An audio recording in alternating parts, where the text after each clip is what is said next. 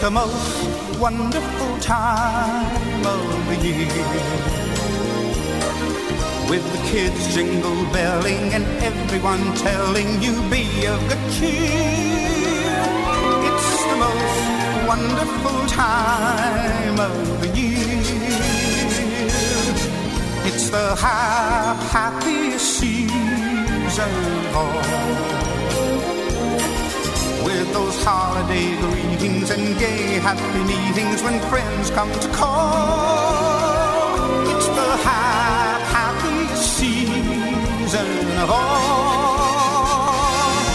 There'll be It's that time of year. It is. Had a little eggnog last night with uh, stuff that'll make you full of good cheer. you like eggnog, Heidi? It all depends. I mean, I'm vegan, so I'd have to find a vegan eggnog, but I know that there's some Vegan. recipes out there that I want to mm. try. No, you got to get rid of no eggs, right? Okay. Yeah, I don't know about that. I couldn't survive. I got. I eat tons of eggs. I probably eat three dozen a week. Yeah. because it is. Eggs are good for you. It is the perfect food. Incredible edible egg. And and look, I know a lot of people say, Dave, if you make eggnog yourself, it tastes better than the stuff you buy in the container. I I have no idea whether it's better than the stuff you buy in the container because I don't make fresh eggnog.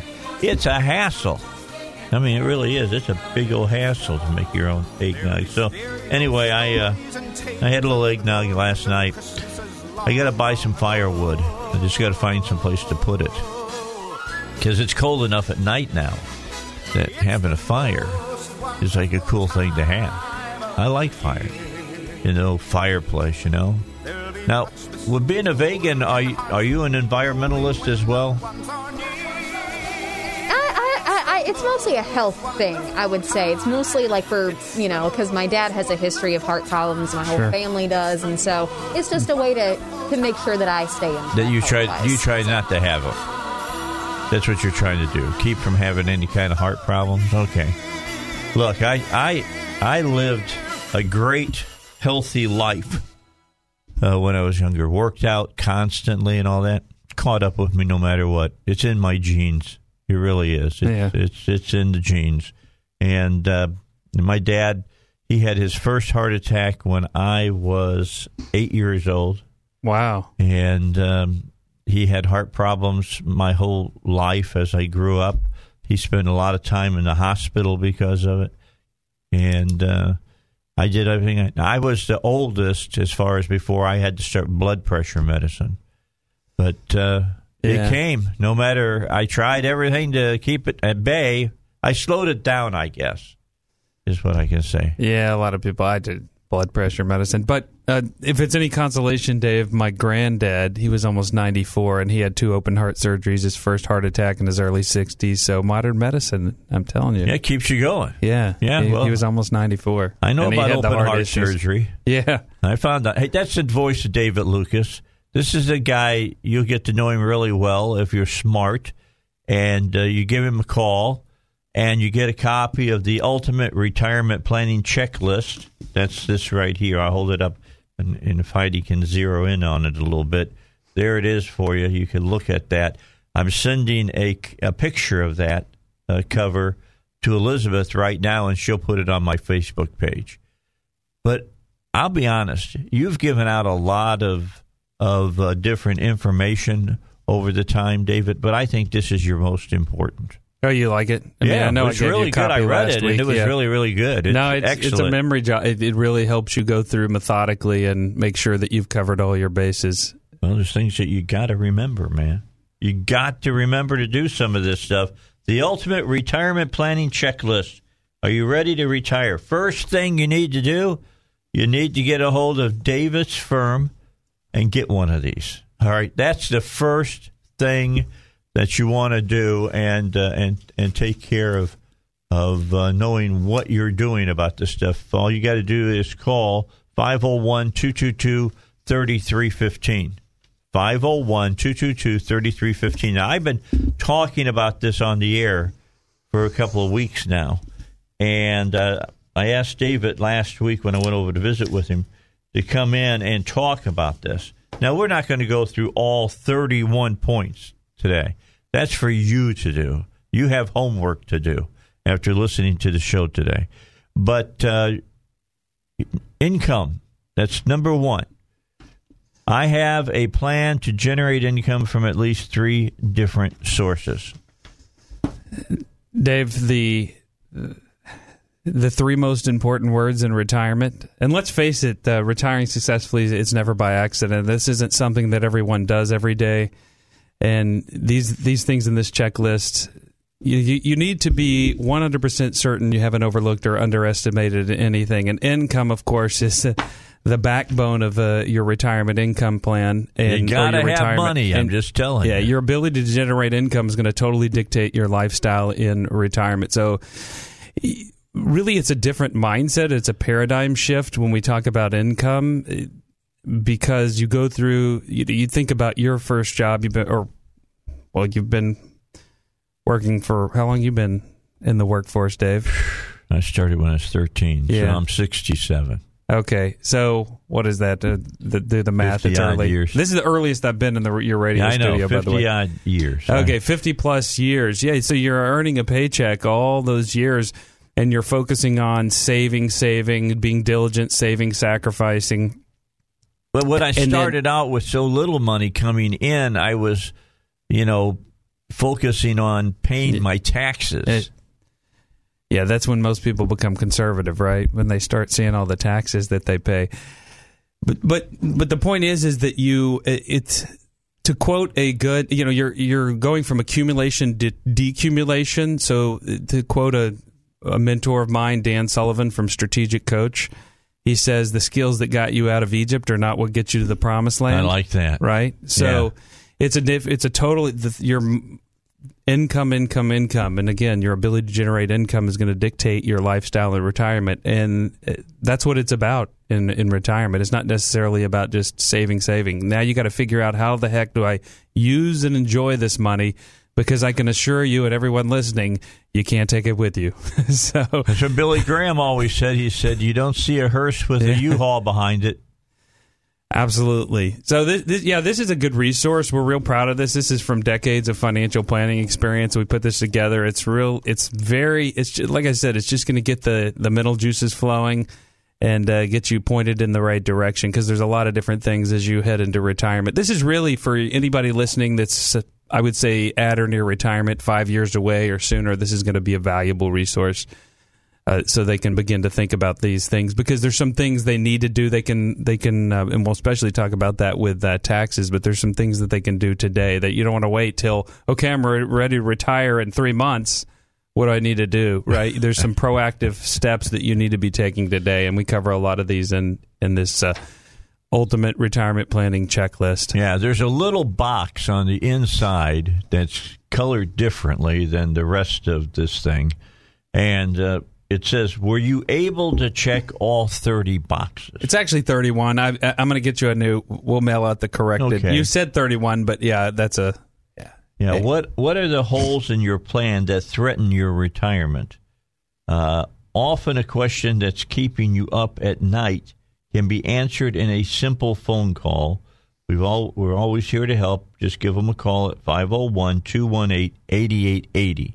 And that's the key about David Lukas. He wants to help you out. Um, he wants to make sure that you have enough money. For instance, let's talk about have at least three different sources of income. Um, I call that the uh, the stool philosophy. Well, I mean, the stool. I mean, you think of the traditional stool. I mean, my own granddaddy retired in the 1970s. It was very simple back then. He had his two important checks. He had his Social Security.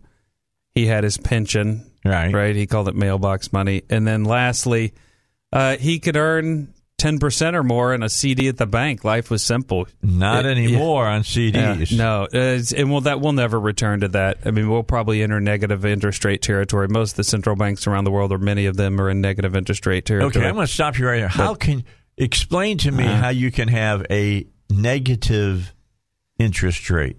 Well, it's I, I want to. I do want to. I don't want to get off too much on a tangent because I could talk about this for a long, long time. But it, well, it's just th- this has everything to do. Well, here in the United States, you know, the Federal Reserve. There is nothing federal about the Federal Reserve, uh, and they have no reserves. But just understand that they manipulate interest rates, and it can lead to um, negative interest rates. Which imagine it costing you to keep money at the bank. Not only are you getting it's next to. I mean, it's very almost an insult. You think about if you have hundred thousand dollars, you're lucky to make a hundred bucks sitting That's in the right. bank, right?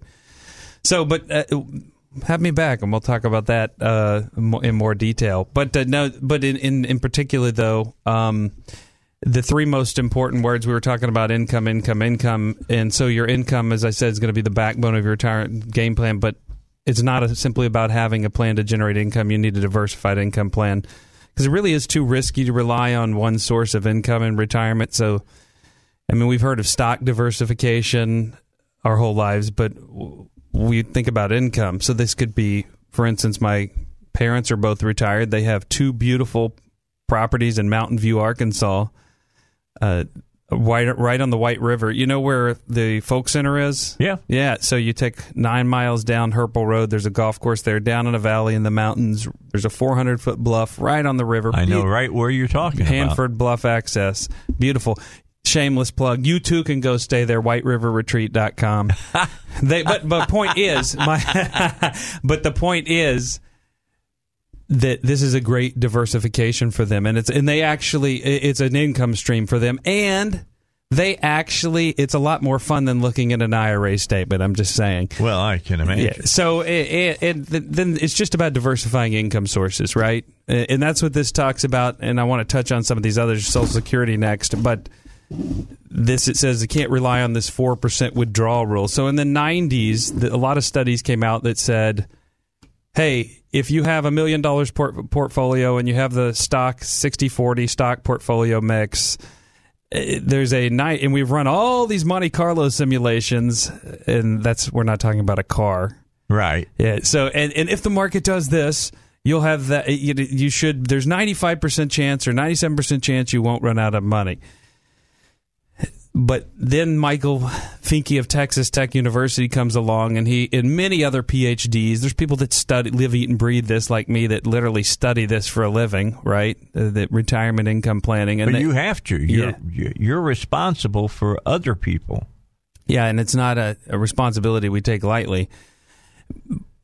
But Michael Finke, uh, if the four percent withdrawal rate is not safe in a low yield world, and that and basically we're already talking about low low interest rates, and it isn't granddad's day, and that's what this study says. That assumes we return to median interest rates in the past. If we remain in this low interest rate world, the failure rate uh, goes up to about fifty seven percent. So the last thing that people wanted to be do is be eighty years old, full of life, and flat broke.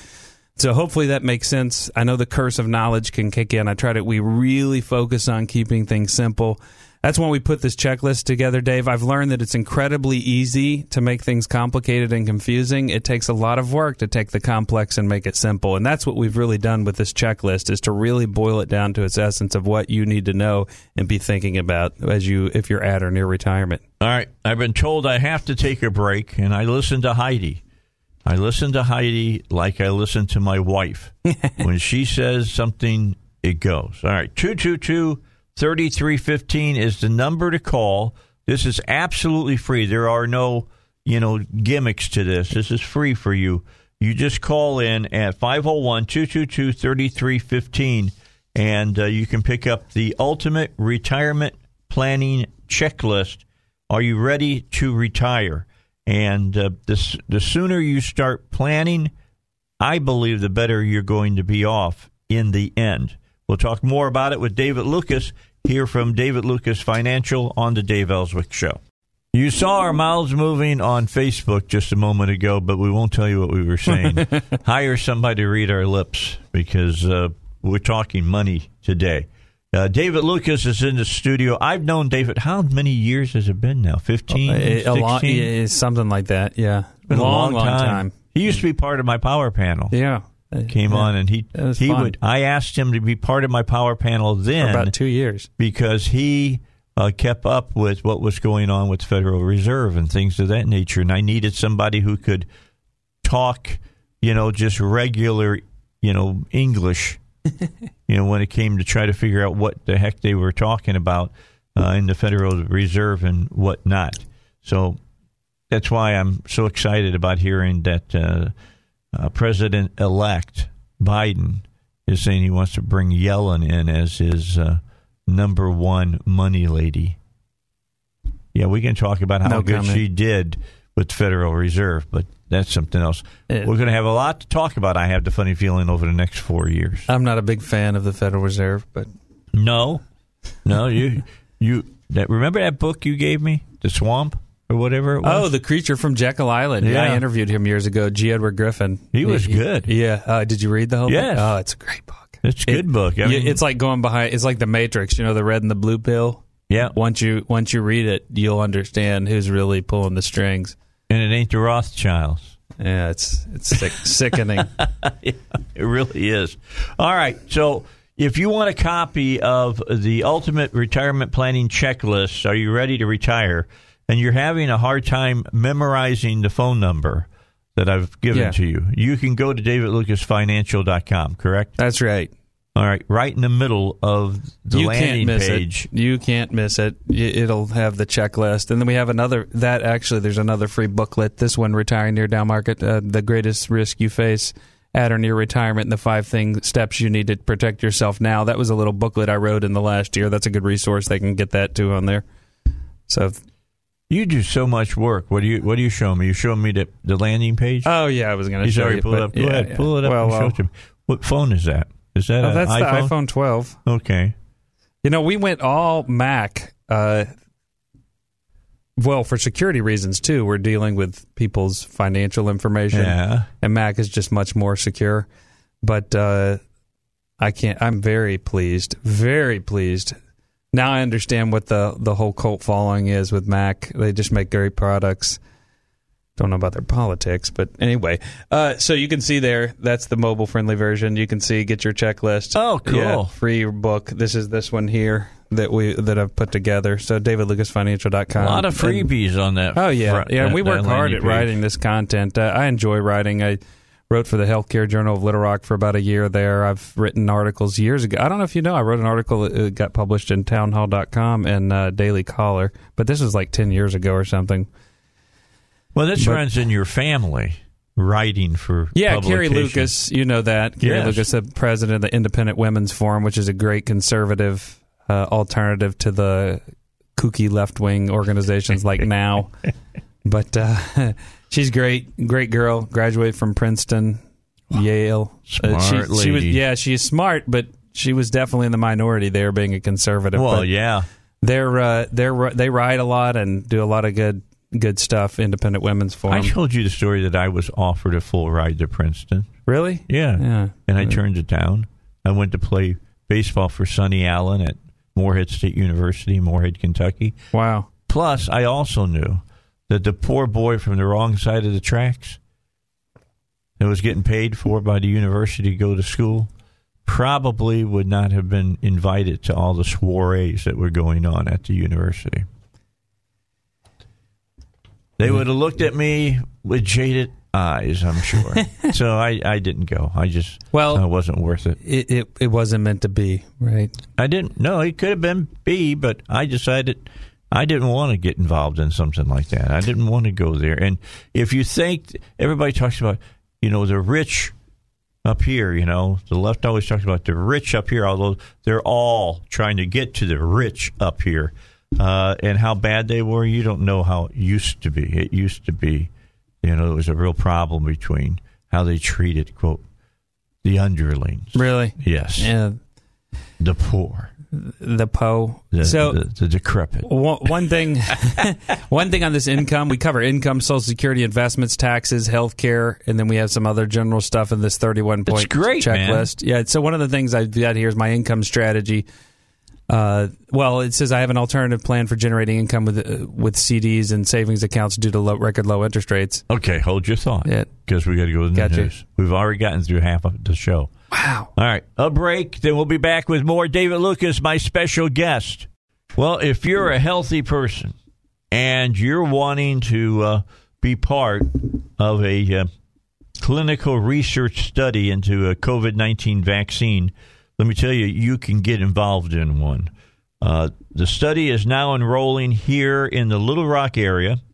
If you want to help uh, these folks investigate and research this vaccine for COVID 19, then uh, let me just tell you by participating in the clinical trial, you'll have access to no cost study related care.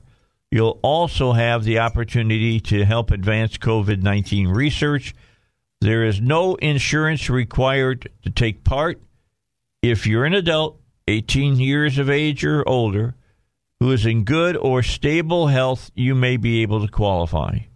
Uh, if you're interested, here's what you need to do. You call this number, 501 954 7822. That's 501 954 7822. Or uh, go online to C19vaccinestudy.com. That's the letter C, the number 19, vaccinestudy.com to see if you are eligible. That's all you got to do.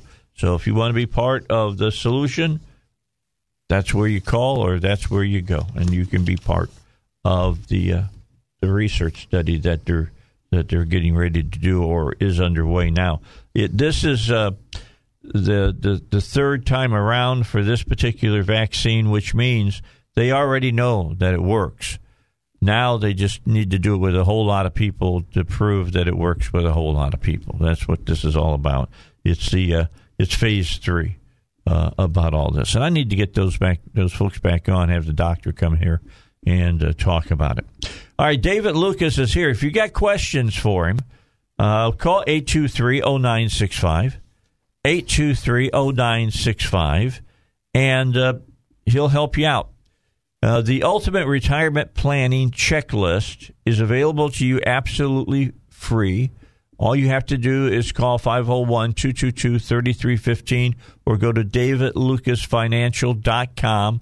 You'll see it right there on the landing page. Click on it and get your free copy. There are no, uh, you know, hidden agendas here, except that David wants you to have the information you need to make good decisions and uh, he puts a lot of great material out. Uh, David, if you had to pick out of these 31 points, you had to pick one that you think is the most important. You knew I was going to ask this question. Which one would you say is the most important? Well, they're all important, Dave. But income, so we cover income, Social Security, investments, taxes, health care. I would say one of the things that is probably the most uh, overlooked or underestimated expense in retirement it, are taxes, right? Most people don't think about this. It, it's but it could be one of your biggest expenses in retirement, and it, in most people, Dave, talking about taxes. It said, uh, just read a couple. My retirement plan includes a strategy to reduce my taxes in retirement. That's number one. We've got about what do we got? Eight under taxes. You can see that's the biggest section.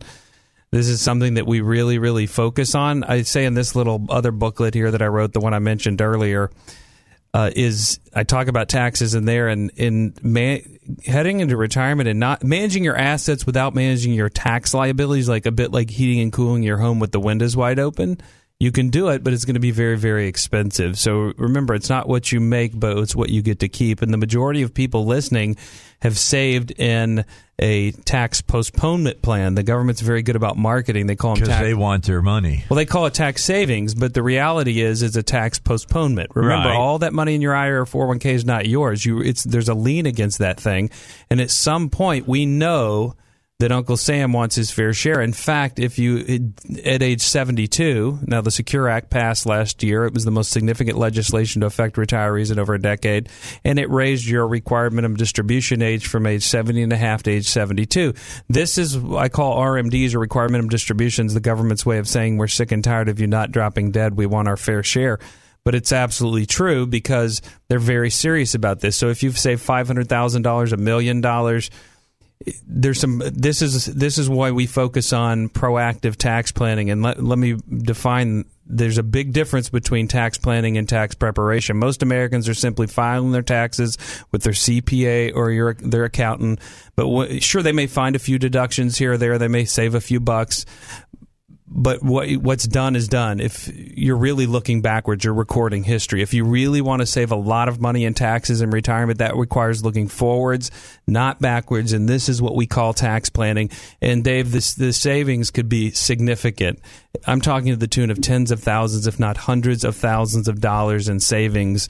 Uh, but there is a short window of opportunity we have right now uh, because of, especially with how the election and really what happens in the Senate, that could affect taxes. We already know Biden, of course.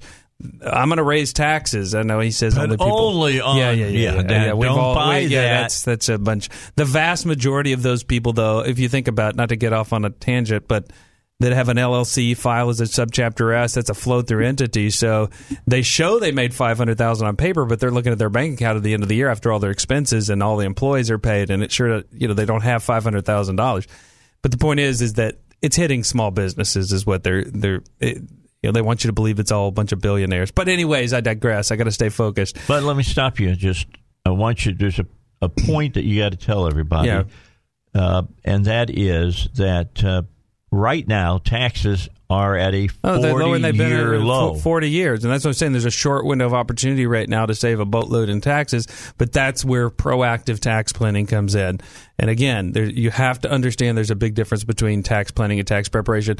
Another thing under taxes, my financial advisor and my CPA communicate about my taxes. We own a CPA firm. Uh, we're bringing a CPA in house. We've done returns for clients for the last few years. We've learned a lot along the way, but it's very important that your financial advisor and your CPA are communicating about the, the, the proactive tax plan. Again, we're not talking about, hey, just contribute a little to an IRA and uh, get a deduction. That's not what we're talking about.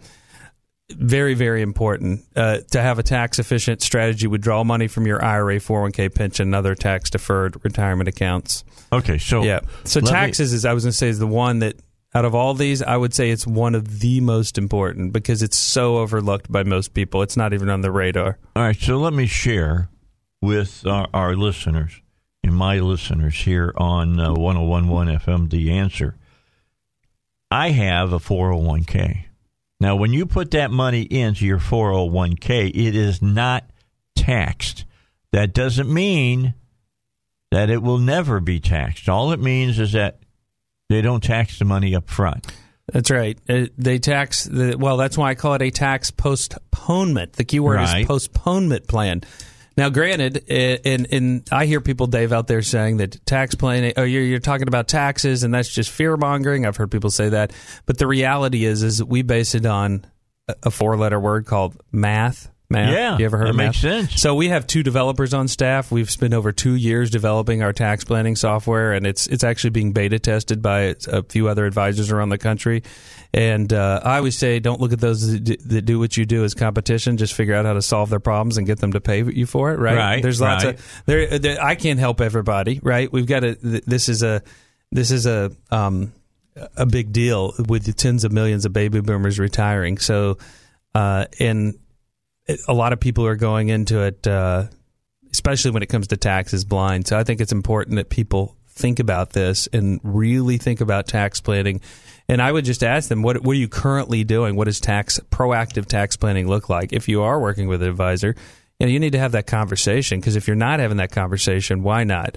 But I was going to say, so we look at even taxes stay the same. So we look at we have all the tax code, provisional income, taxation, net investment tax. We look at all the when we our, our software calculates, and it will actually say, hey, if taxes stay the same, and if what the former comptroller general of the United States, he's like the CPA for the United States. He was under Bush and Clinton administration.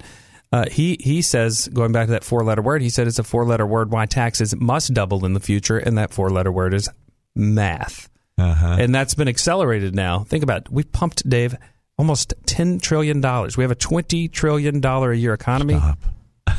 We we We we start talking about this, and we- I just get we- mad. We we pumped ten trillion dollars into the economy in a matter of months. Now remember, it had its desired effect, but remember, when the government decides to spend a dollar, they've already decided to tax it. They're, the question is, do they tax it today, borrow it today, and tax in the future? Or do they tax it today? Now, that third option you could, and we talk about this under income, is my income strategy will keep pace with inflation.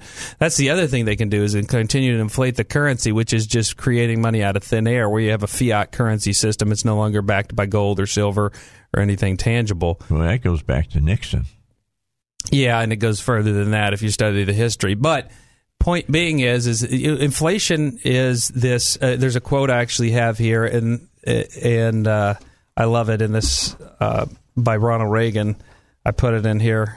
Uh, that's a different. That's a different book that I wrote. Never mind. That's one on. Uh, we talk about that's another one on gold and silver, which we like to typically see tangible, physically held five to ten percent. We call it wealth insurance. Sure, because you're hedging against. It doesn't matter if you have a stock, bond, mutual fund, ETF. It doesn't matter what if, if it's in that's an annuity piece of paper. Well, no, it's all held in something called U.S. dollars. Right. Um. So, uh, but gold and silver has stood the the the uh, test of time. But you got to understand how to hold it. There's very some that it's very tax efficient. That's deemed currency by the uh, uh, the curse of knowledge is kicking in here. So I'm I'm going to stop there. But just understand, inflation is the biggest hidden tax known to man. This is how they tax you without taxing you.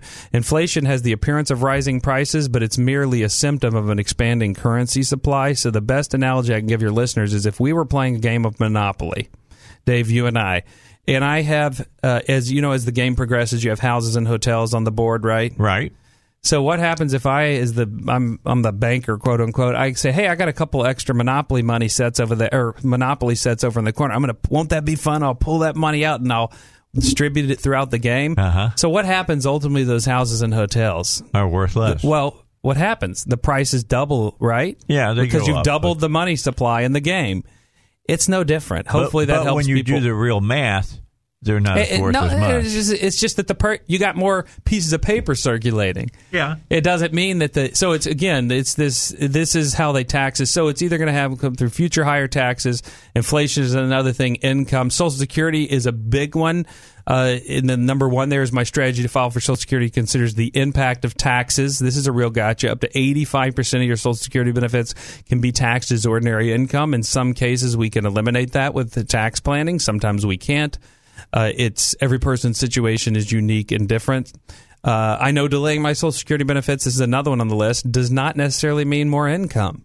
You say, wait a minute, I thought if I take it at age seventy, well, this is comes back to taxes. It's the net net, right? You can't look at Social Security in a vacuum, right? Sometimes it may make sense to take it early. That's there's no one size fits all solution, um, and yeah, I don't know how long we have, but there's a there was a study done, and the other thing you is, got, social, you got another sixty seconds. All right, well then I'm not going to get into break. that. So, income, Social Security, investments, we talk about that. Uh, taxes, healthcare, general. This is a great, great resource. I'm going to be put together an online conversation.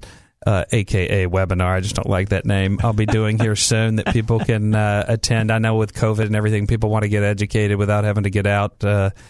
Uh, sorry, no steak dinners, but uh, but you're going to get real world information. That's what we're trying to do. It's just about educating people. And uh, our our uh, go ahead. No. Oh well. Finish your thought. Yeah. So um, really, of course, created this process. We call it the retirement advantage process, but it is a five step unique process that uh, is and and why we had to design this software and this process. One, we focus on simplicity because everything out there I couldn't find. It was just confused people, right? So again, we've simplified a lot of this, and that's the key. Simplification. It was Da Vinci that said simplicity is the ultimate sophistication, and that's my life's. Uh, uh, That's your goal. Uh, is to simplify these complex topics because I, I used to see years ago people staring at me with blank eyes, and why didn't they get it? Well, it's the curse of knowledge. So we've if you've been through a process before and maybe you don't all understand it, I think you're going to find this very Bring refreshing. Questions and, to David. And the place to start is this ultimate retirement planning checklist. All right. Phone number again 222 3315 if you're outside the area code's 501 501 222 3315 or just go to davidlukasfinancial.com. My personal experience of how much the government will be wanting to take out of your 401k when we come back right here on 1011 FM. The answer. All right, let's finish it up for this hour. It has gone incredibly fast. You need to get a copy of this uh, publication, The Ultimate Retirement Planning Checklist. Are you ready to retire? you know that when I do my show, I I will tell you books that I think you need to read. I mean, seriously. Knowledge is power. I do believe that. All right. Now, too much knowledge can paralyze you. That's what we call the curse of knowledge. Okay, so you, you want to have enough that you can make, you know, logical decisions that are going to affect your life. Let me draw back to what David talked about earlier about you are you're just defraying the cost of your 401k. Yeah, the government, yeah, the government's going to get their money. They always do. Uh, here's the key for you. I needed to, to to change an engine in my car. Yeah. So I borrowed some money out of my 401k. I'm just about got it paid back. However, the government, since I had not paid taxes on it because it was a regular 401k, took ended up taking 35 Wait a minute. Uh, you shouldn't pay taxes on a loan. yeah, yeah. I'd, I'd have to. Anyway. yeah, they ended up taking money. I'm just telling you, Yeah. David. They ended we up We need to dig money. into that. All right, so I did took- off the air. They took 35%. 35%. That's why he's always talking about you got to know how much money you're going to have, not mu- how much money you think Say, or how much have. saved. It's what you get to keep, and and that, that that's a, a very very uh, good point. Uh, I was going to say something, but the thought lost me. Okay, so I mean, I it, escaped me. But bring yes, that up. Yeah, you know, absolutely.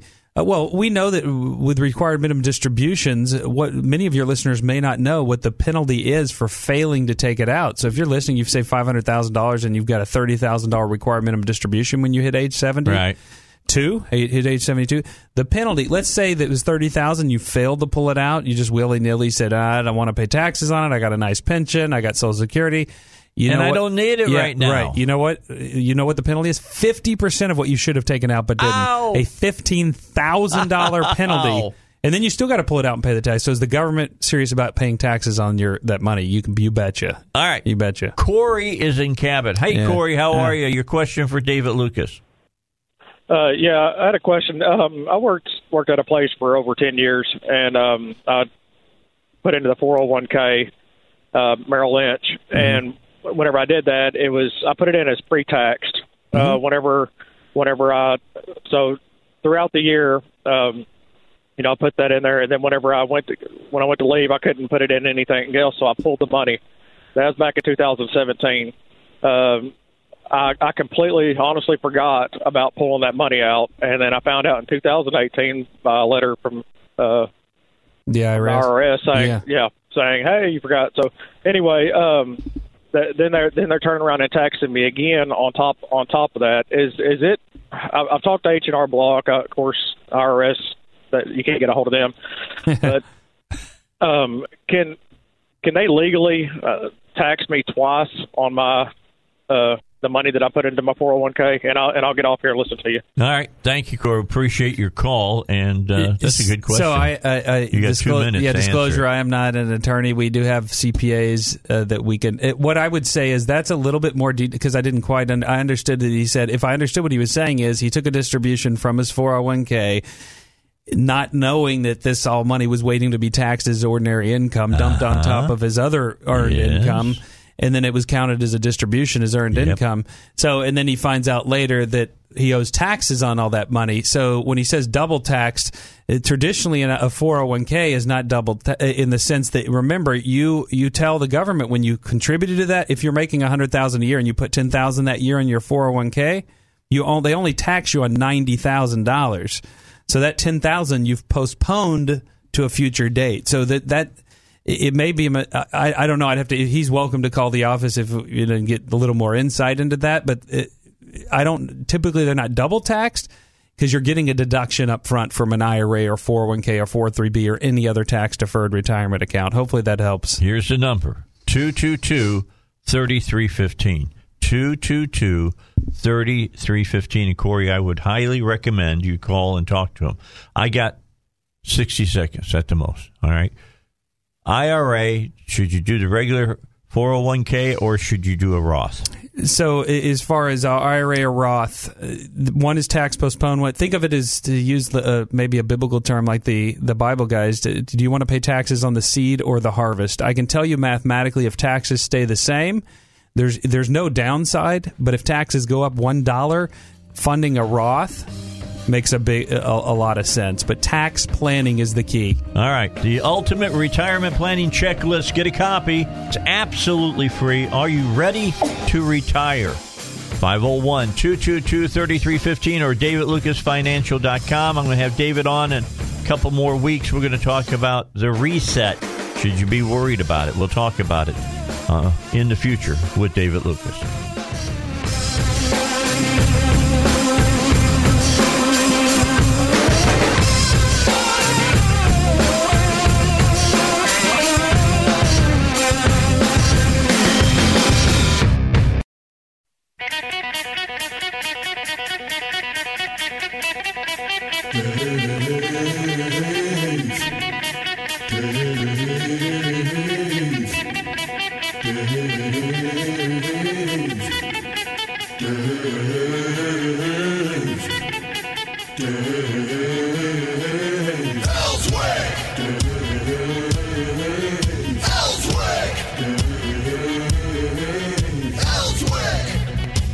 Let's move into the 7 o'clock hour. And on Wednesdays, that means that Congressman French Hill is going to join us, and he is with us on the phone right now. Good to have him with us. And there's things to talk about right now. Did you happen to see what Schumer said Biden is going to do as president elect when he, after he takes the, the oath of office? All the stuff that he's got lined up. I mean, it's like he's going to change everything. I mean, he wants to take everything back to the slowest recovery in the history of mankind. Yeah, they're proud of the Obama economy and want to go back to the economy. It's clear, and uh, that's typical of Chuck Schumer, and it's a reason for every person in Georgia to get out and vote Republican for those two senators. Yeah, it's really crazy, to be honest, uh, with you, Congressman, because their recovery was nothing to write home about by any stretch of the imagination. You were in the Congress when it was all going up. I mean, were you all flush with money about everything that was going? Was the economy roaring? Was it on fire? Was it glowing in the night? I don't think so.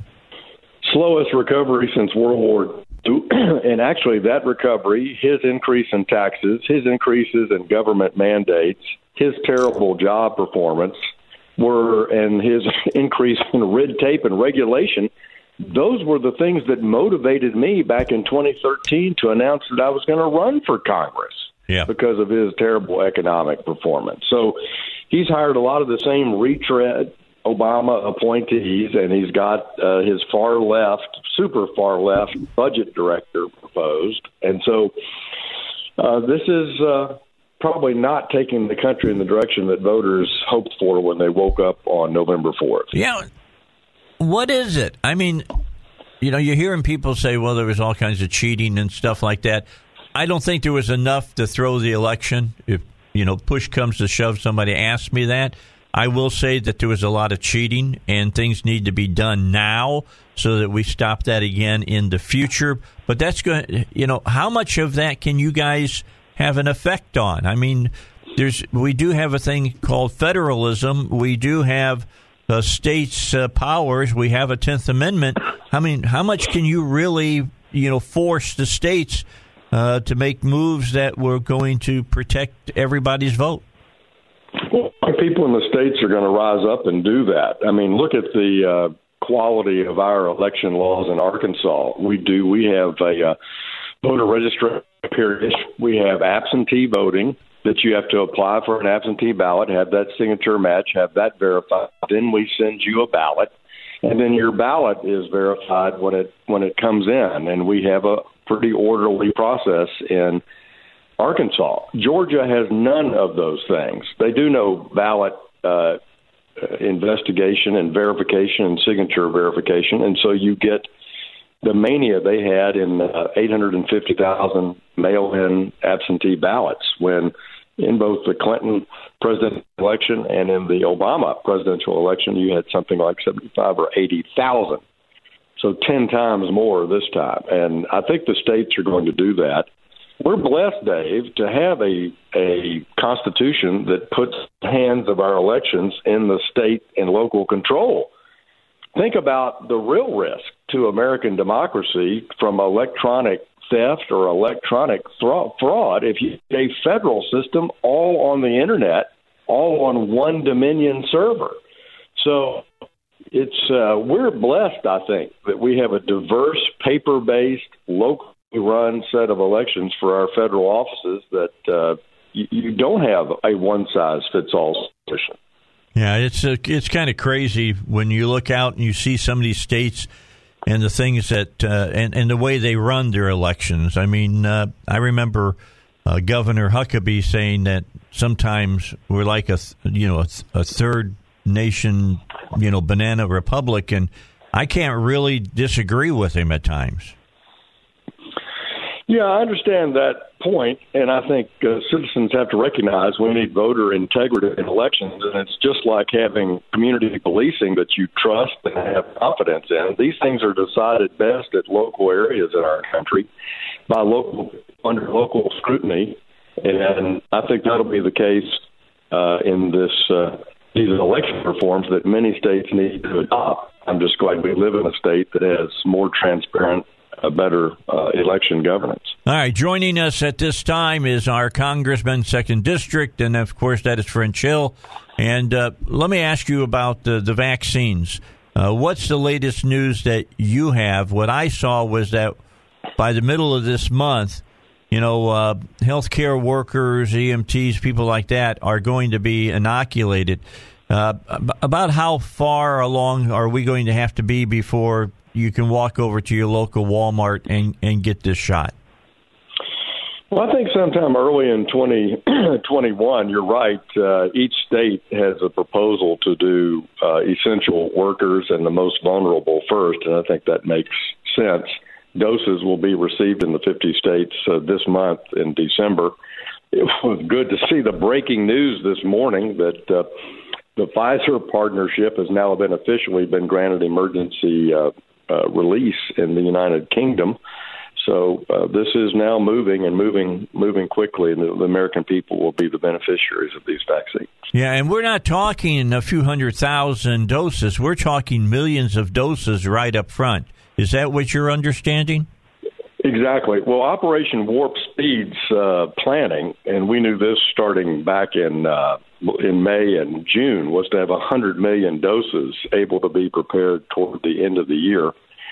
And so we're talking about doses as the FDA approves these vaccines that will be in the millions, not in the thousands. Yeah, it's it's pretty it's impressive, and of course we've got. Uh, a study going on in uh, Arkansas right now. I understand it's AstraZeneca who's uh, behind this study, and uh, they, they're feeling that they're going to get uh, you know this whole emergency uh, okay as well as uh, is already talking about it too. So there's going to be a lot of vaccines out there in a short amount of time, and you know they they can you know Biden can try to take it you know advantage and say look it happened under my watch. Bottom line, this didn't happen if Trump hadn't have been president. This happened because uh, the second the genetic code that the uh, scientific definition of this virus and what the vaccine would have to be, uh, how it would have to be uh, designed was known in January, Donald Trump authorized uh, the race to a successful vaccine, and Congress backed up that promise by the president with $10 billion in the CARES Act. And we've shared that technology with companies all around the world. And I, I was pleased to see uh, Moderna and Pfizer and AstraZeneca, but there will be more that have more, even more innovative, equally successful vaccines. That's the beauty of science and, and the competition in the free market system to get this scientific research completed fast and get the results out to the the uh, people who need it so badly, not only in the United States but around the world. I got to tell you what, Congressman, I came in today and I think Heidi turned the, the clocks up fast. We're already through half of our interview. We got to get a break in here. Let's do that, and then we will come back and talk further about some different things. Like uh, everybody's wondering about COVID nineteen relief and the Democrats are worried about should we legalize marijuana. Let's talk about that when we come back here on the Dave Elswick Show. Our guest, Congressman French Hill, here on the Dave Elswick Show. Well, Elizabeth, who takes care of my, uh, uh, you know, media, my social media, uh, has found out something that I've been talking about for uh, nearly two decades now, and that is how professional, how great PI Roofing is. They are fantastic when it comes to taking care of your roof. I mean, she was she's been writing me notes and texting me and saying, "Unbelievable what they did." Blah blah blah blah blah. I mean, talking about they put tarps around your house so when they're they're throwing that stuff off of your roof, it lands on the tarps and they can just take it right away and dump it and get rid of it. It's not there in your front yard. A lot of a lot of roofing companies, you know, all the paper, all the all the shingles. Not saying they don't p- pick them up, but they don't clear them up as quickly as PI Roofing does. I told her, wait till you see the big magnet that they bring out. See, PI Roofing's done my roof too. And uh, when they're putting the roof on with those nail guns, a lot of times those nails are like, you know, going everywhere. They take a, a big magnet around your house after they're done, and they pick up all those nails that are down in your grass and maybe on your sidewalk and all of that. So you don't have to worry about stepping on one or your lawnmower picking up one and slinging it out. They get rid of all of that. Plus, they follow, they follow all the COVID 19 protocols. Your family's going to be safe. Uh, as far as that's concerned, their workers are going to be safe as well. To find out more of what they can do for you about your roof, and remember, your roof is the last line of defense against the elements give them a, a call at 707 3551, 707 3551, or visit them on piroofing.com. All right, so I talk with the uh, congressman's office uh, every week that he's you know going to be on, and we discuss different topics and what we think that you'll be interested in uh, in what's going on in Washington D.C. And this one really got my attention. I was uh, talking uh, to Jeff about this, and that is how about House Democrats focusing on legalizing marijuana instead of the COVID 19 relief package? Is that really going on, Congressman? Dave, you know, uh, I've always felt that Nancy Pelosi, as the Speaker of the House, put politics over people this year by the way she's conducted this Congress.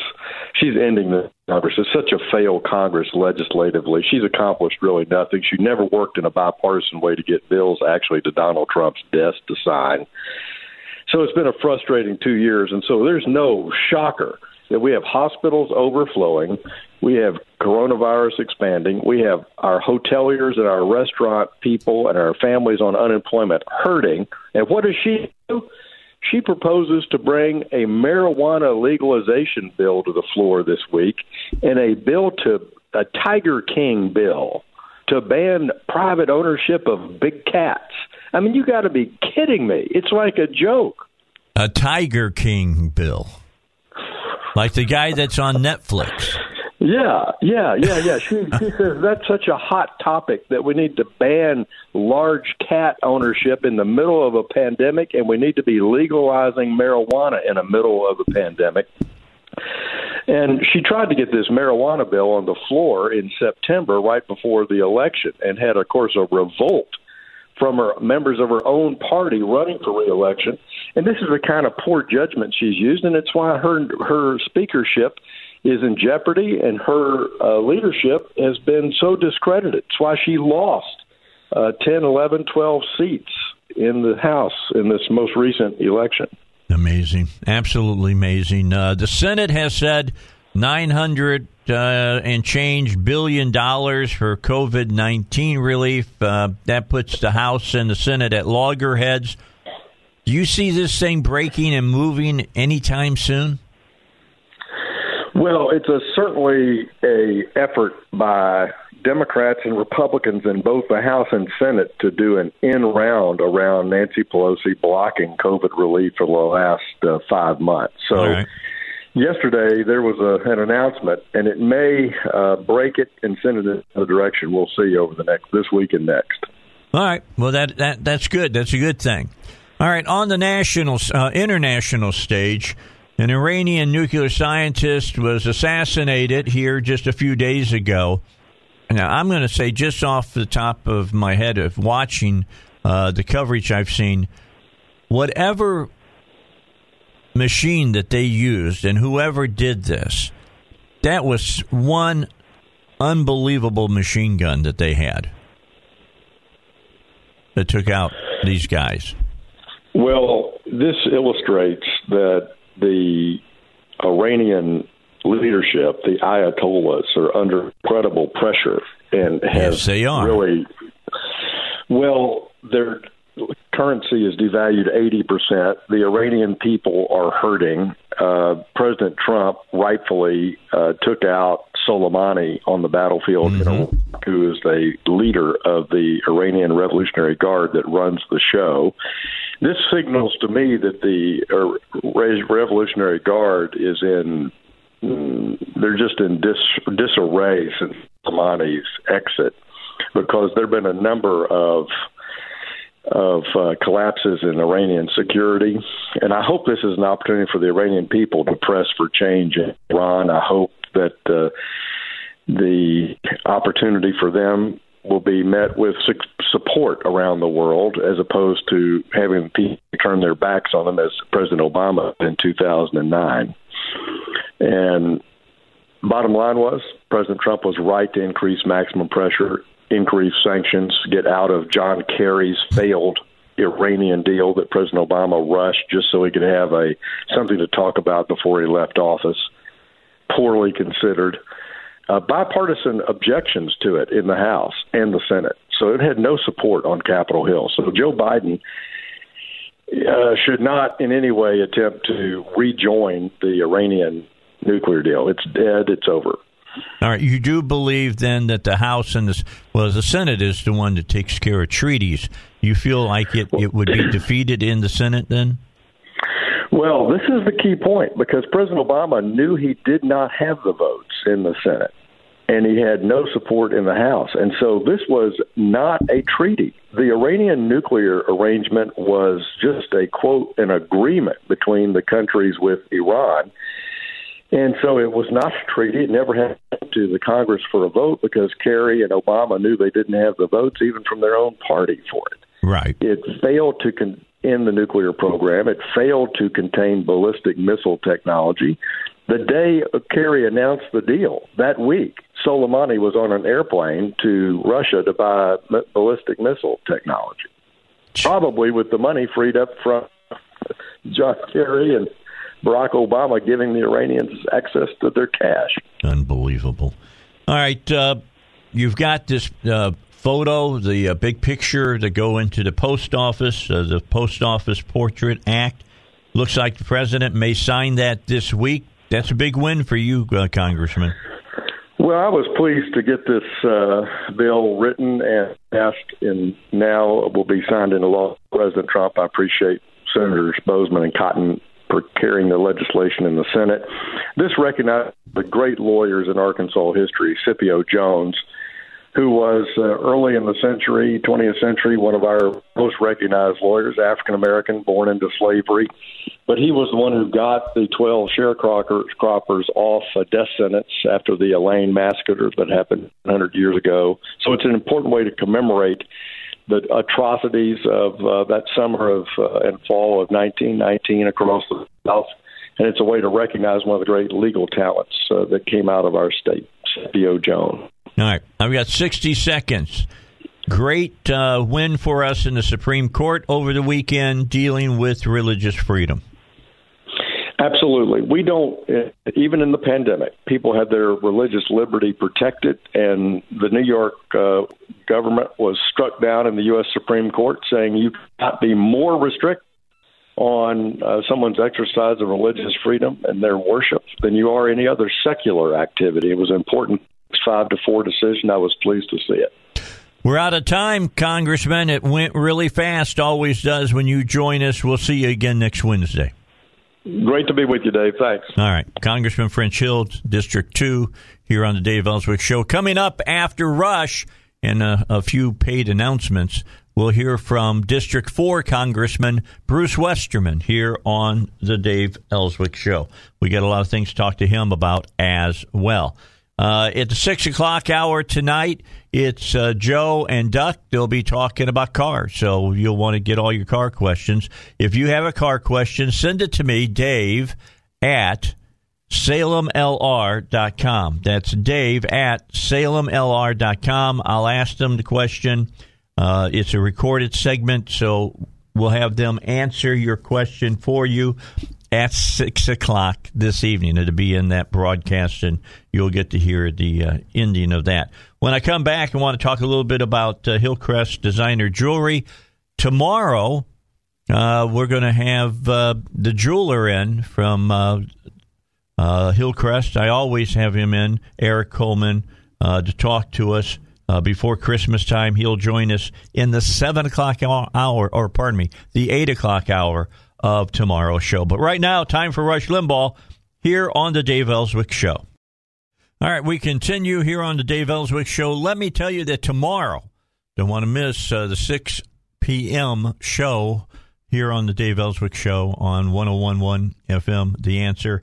I tell you, I always have Eric Coleman on uh, every year before uh, Christmas, and he'll be on tomorrow during the 6 p.m. broadcast here on the Dave Elswick Show, talking about jewelry. And if you're on their Instagram, there's a, a, a young lady that uh, poses for pictures wearing the jewelry and stuff. She's coming in with him. So his social media uh, person is coming in as well. So that should be a really good hour tomorrow for you to be listening because he'll t- he's going to teach you how to how to save money uh, when you buy jewelry and how to go about getting uh, what you want for that special someone uh, by Christmas and and your time is running out. I'm just going to tell you right now, your time is running out. So you want to go ahead and make sure that you get a hold of uh, Eric Coleman and uh, and get things set up to get that special piece of jewelry made uh, at uh, Hillcrest Designer Jewelry, 3000 Kavanaugh, right here in Little Rock. Phone number 501 246 3655. All right, let me do that again. I'll try not to do it military style for you.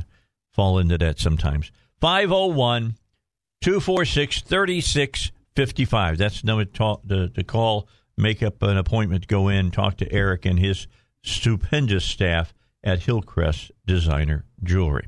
With that said, let's go back to Washington, D.C. We just had uh, District 2 Congressman French Hill on. Now we have District 4 Congressman uh, Bruce Westerman. Hey, Bruce, I, I've been watching the news, and it's amazing to me that since uh, we've got this you know, presidential elect uh, Joe Biden ready to take over in uh, in January. Everything is right with the world now. The media says everything is right now here in the United States. I mean, I haven't even seen anything about any fires out on the West Coast.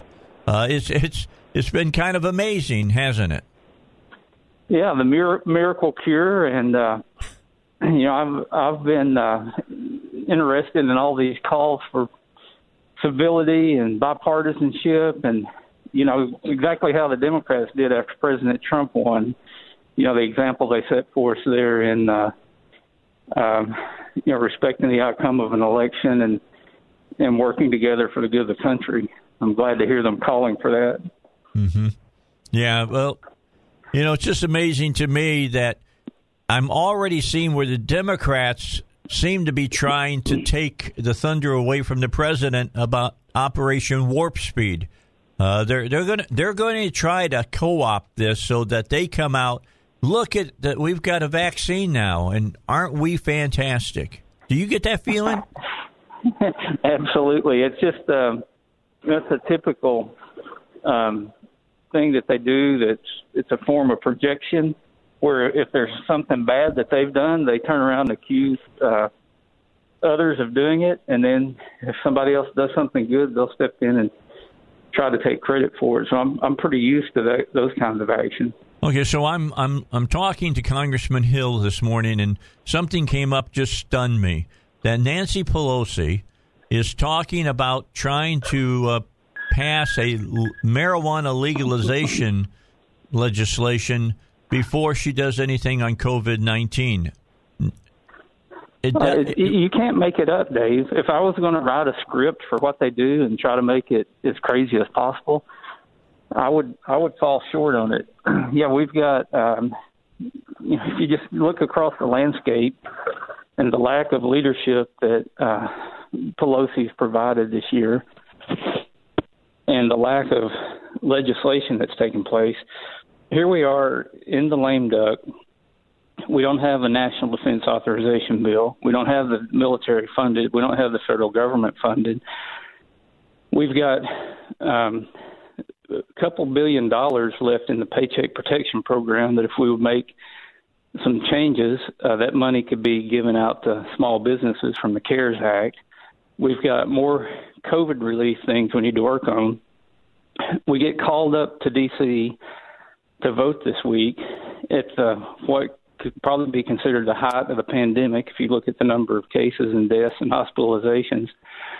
And we get here, and the pressing issues are legalizing marijuana and what we call the Tiger King bill, uh, a bill to protect tigers. Oh yeah, and French talked about that. That is amazing to me. We're going to take on. We're going to make sure that Netflix gets another sing, uh, season for the Tiger King. I guess. Yeah, something like that. it just, I mean, you can't make it up. It's amazing. Absolute. Well, I guess these are the four years that we can see. What do you think about uh, President elect Biden's choices thus far for his cabinet? Uh, none of them really surprised me so far. You know, I'm on the uh, the Natural Resources Committee, so I'm looking uh, at who he's talking about for Interior Secretary. And we've got a fantastic Interior Secretary now with with Bernhardt, uh, but um, you know this is going to be one of the battlegrounds for the the Green New Deal and the the really really crazy ideas that um, a lot of them put forth on on that Natural Resources Committee. So they'll put somebody at Interior that I expect will want to um, you know follow their game plan of trying to regulate stuff out of existence and uh, if if you can believe this, uh, you know, the week or the, the first week we were back here after the election, we go to the Natural Resources Committee, and this is after, you know, as of now, every Republican incumbent won back their seat, and we've very much narrowed the the margin. The first hearing they had was on totally eliminating um, energy production on federal lands. Mm-hmm. Uh, you know, I think people thought, oh, the Democrats are just saying this stuff, but no, they want to shut down all energy production in the Gulf of Mexico. They want to shut down all energy production uh, on federal lands in Alaska and New Mexico and uh, Colorado and all those places where we're uh, producing energy. And they're literally having hearings to mark up bills to do that. So, you know, if you want to put something on your prayer list, put the majority in the Senate on there because we definitely need at least a stopgap to keep them in check on the these ideas that they're putting out there. Are there enough? And I'm going to I'm going to bring back a, an old term here because uh, things have narrowed so much over in the House uh, between the Democrats and the Republicans, and I'm sure the Democrats are already starting to look towards uh, 20 22 and how they could lose the House if they're not careful. Are are are we seeing any movement uh, by people to become quote blue dog Democrats who understand how important energy is to this country and how important electric rates are to businesses and things of that nature? That the speaker might have a hard time uh, pushing through this kind of uh, legislation. Yeah, um, there's some like that, but you know, uh, AOC took several of them out in primaries, uh, with, and replaced them with, um, you know, far left um, radicals. Really, is what they've replaced them with. So their numbers are dwindling, and you know, there's I really believe we'll win the majority in 2022. Mm-hmm. And if you look at history on the the first midterm after a presidential election, where the uh, uh, the majority party also has the White House, Right. they lose an average of, of 30 seats in that election. And that's kind of what happened to us in 2018 when we lost the majority. Right. Uh, plus, you've got redistricting that'll be happening all over the country uh, with a majority of Republican legislatures around the country. So the the timing is right for us to flip the majority in 2022. But the problem is the amount of damage they could do between now and 2022 if they get control of the Senate, because Schumer said he'll do away with the cloture rule, uh, which really nullifies the reason for even having a Senate if you're going to take the uh, the minority voice away in the Senate, you might as well just have a unicameral legislature like a parliament where you have one vote and majority rules. Interesting. We come back. We got more to talk about because uh, you're talking about your committee. Perhaps you can talk about some things that our folks should be watching here in Arkansas uh, that they need to be aware of that will have impacts across the country and and what uh, the lefties are, are wanting to do. Our guest is uh, Bruce Westerman. He's the congressman from District 4. We'll continue our conversation with him on the Dave Elswick Show when we return. Uh, I had David Lukas on earlier today. We talked about his new guide that's out. This is absolutely free to you. It's the Ultimate Retirement Planning Checklist. If you go to my Facebook page, I got a picture of it. You can see it. Uh, you can get this. It's a comprehensive 31 point checklist that uh, can be the single most important tool that can help ensure you're covered all of your bases for your retirement and you haven't made any mistakes in the process. To get your free retirement planning checklist, here's the call. Uh, you got to make uh, to his uh, David Lukas Financial. Uh, first 10 callers at 501 222 3315. It's the result of decades of financial planning experience. You can have it in your hands in short order by calling 501 222 3315. It's the free, that's my favorite four letter word that starts with F, uh, secured retirement planning checklist. Investment advisory services offered through David Lukas Financial, an Arkansas registered investment advisor. All right, let's continue on here on the Dave Elswick Show with our time with Congressman from the 4th District, Bruce Westerman. And Bruce, in, in your committee, uh, what things do you think may come out of that committee that we need to be really aware of and watching for? Yeah, well, it's going to be um, you know the battleground for these uh, Green New Deal and um, so-called environmental issues that the left's wanting to put forward. Uh, today's a, a big day for me, Dave, because I'm um, doing an interview at 2:30 to be the lead Republican on that committee. So I would be the if it all goes through, I'll be the ranking member Cool. on that committee. And when we win the majority back, that would make me the the chairman of the committee. So uh, I'll be front and center, uh, hopefully putting a better idea out there on how we take care of the environment and how we practice rural conservation. And you know, with the message that not only can we have a healthy environment and a healthy economy, but the two are really dependent on each other. Uh, the the better our economy, the better we can afford to take care of the environment and do those things that uh, leave this world in a better place than we found it for future generations. So uh, you're going to see an attack on on carbon. Uh, that's that's really what the Democrat talking point is: is that carbon is evil, and uh, we've got to stop all carbon emissions at all cost. Uh, which, I mean, if you look at the data, the U.S. emits 15% of the world's greenhouse gas emissions. So if we could somehow go cold turkey on carbon emissions in the U.S., it would have little impact around the world. What we need to do is come up with new innovations and technology uh, that makes energy lower cost here so that countries around the world will adopt our technology which will obviously make our economy grow, plus uh, help the environment to be stronger at the same time. Uh, so it's a it's a concept called market-based conservation or free market environmentalism. There's actually a book written on that, uh, and that's the the vision I'm taking to that committee, and to really call out uh, the the issues that the Democrats put forward, the policy they put forward that's going to wreck the economy and ultimately harm the environment.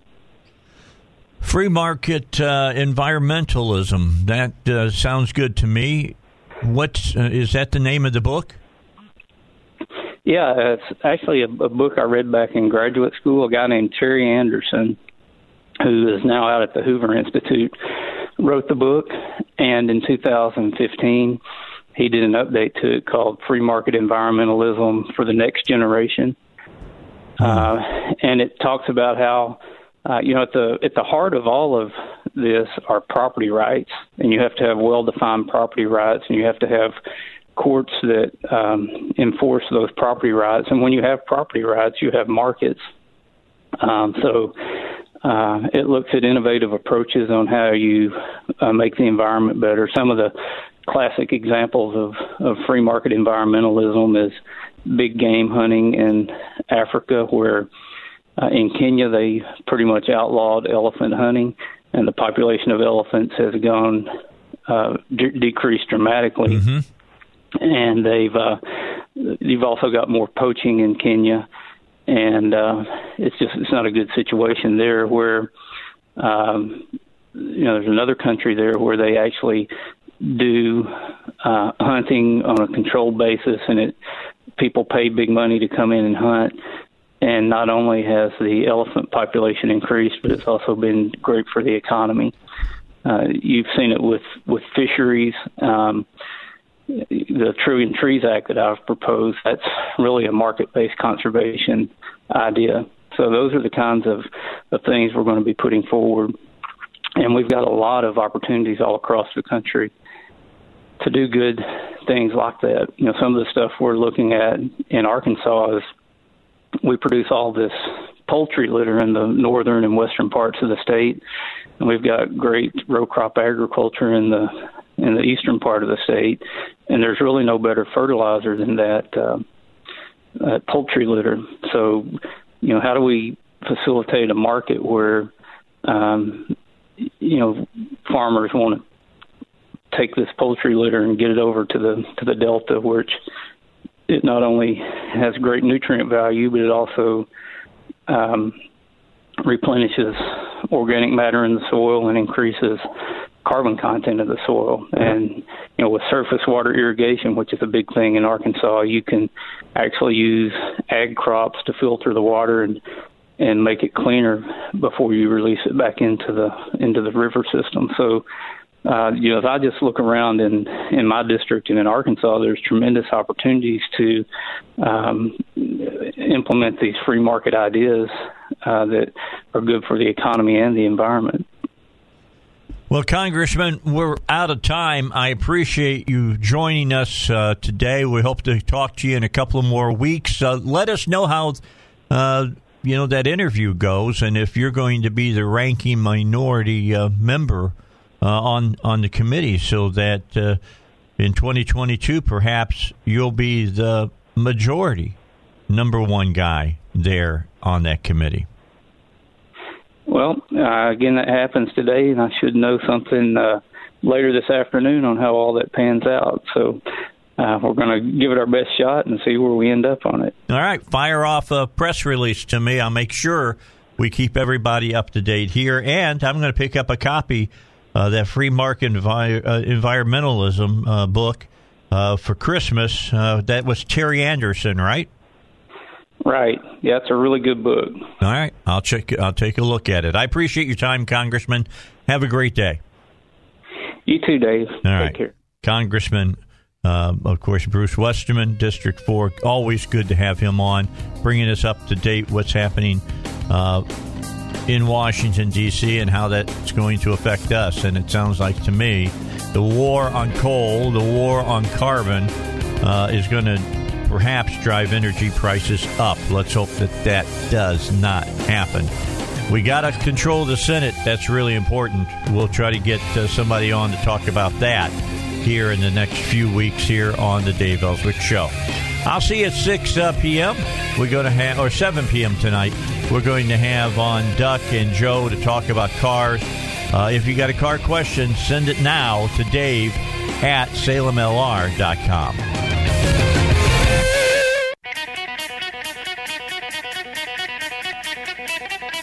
All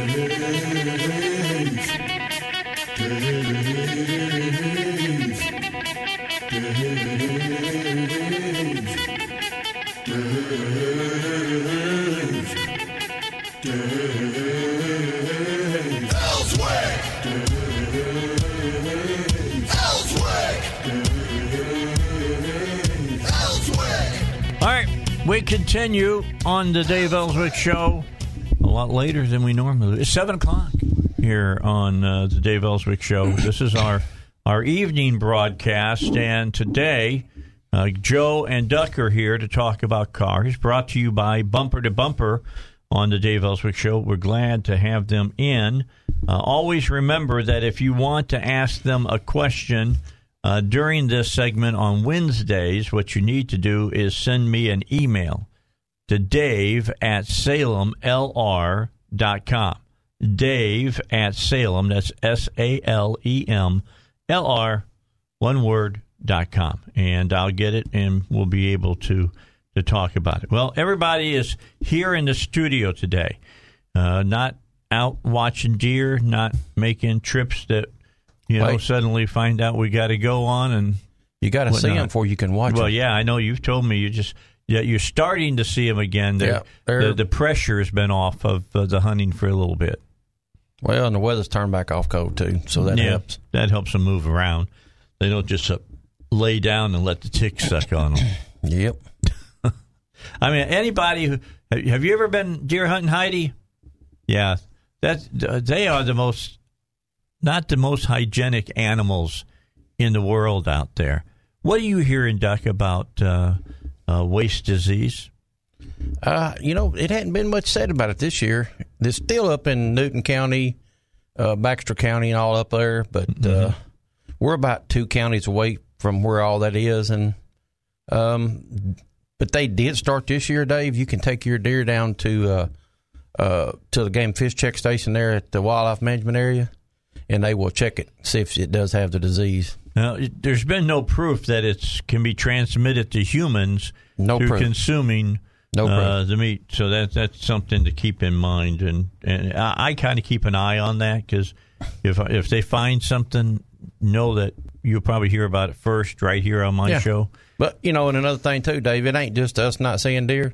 I've talked to people in South Arkansas. I've talked to people in West Arkansas and East Arkansas. Everybody's run into the same thing. What happened? It turned off cold. They went in the rut for about three or four days, and then it got back up in eighty degrees, and they mm-hmm. they decided, yeah, it's back summertime. So, yeah, got to you know- calm down now, ladies.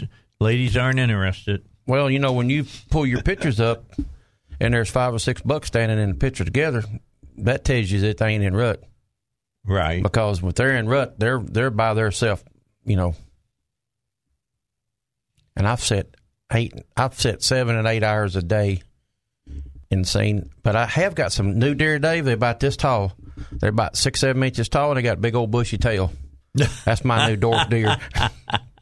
You mean you see you got rats with, with fancy tails right now? Yeah. Well, you know, some of the deers that I've seen are, are I agree with the duck. They're probably not in rut because they're in the road. Yeah, and, and Haven't you, Are you seeing them coming down? Yeah, Five. I hadn't seen them the last few mornings. They've been uh, they've been kind of taking it easy out there right now. I've Mm-hmm. seen several on the side of the road that have been hit and cars damaged seriously. Oh, yeah. Well, yeah, you're going to lose Oh, if yeah. you hit a deer. If you hit a buck, you're going to lose really big time. Yep. I was over by the body shop here. Oh, it's been a couple months ago, and this old boy had hit a buck, and the horns was stuck in the that plastic front bumper. it broke both horns off, and they were stuck in the bumper. I would just leave them there. I mean, that was. I mean, talk about having a conversation starter. Yeah, you're right. It would. Yeah, have them horns stuck in there with them little horn, uh, them little deer whistlers right oh beside yeah, them. how that really worked, didn't is it? that? My my I'll put you some red lights right on the end of them. Yeah, my mother-in-law gave me a pair of those one Christmas, you know, and I got them. I looked, and Linda says, "You got to put them on the car." I said, "I'm not going to put them on the car. They do nothing." Well, you know, for a long time, if you had State Farm insurance, Yeah. they required you. They sent them out to you and required you to put them on. Well, it doesn't surprise me. My wife's father, he's he's passed now. Mm-hmm. He totaled out a Prius in somewhere in Texas. He hit a deer on the way home. So when he gets home, he comes down to the shop and he got him another Prius, and we put some of those on it. And it was probably, uh, I think, the next year he had another deer in it. So, so they don't really work, in my opinion.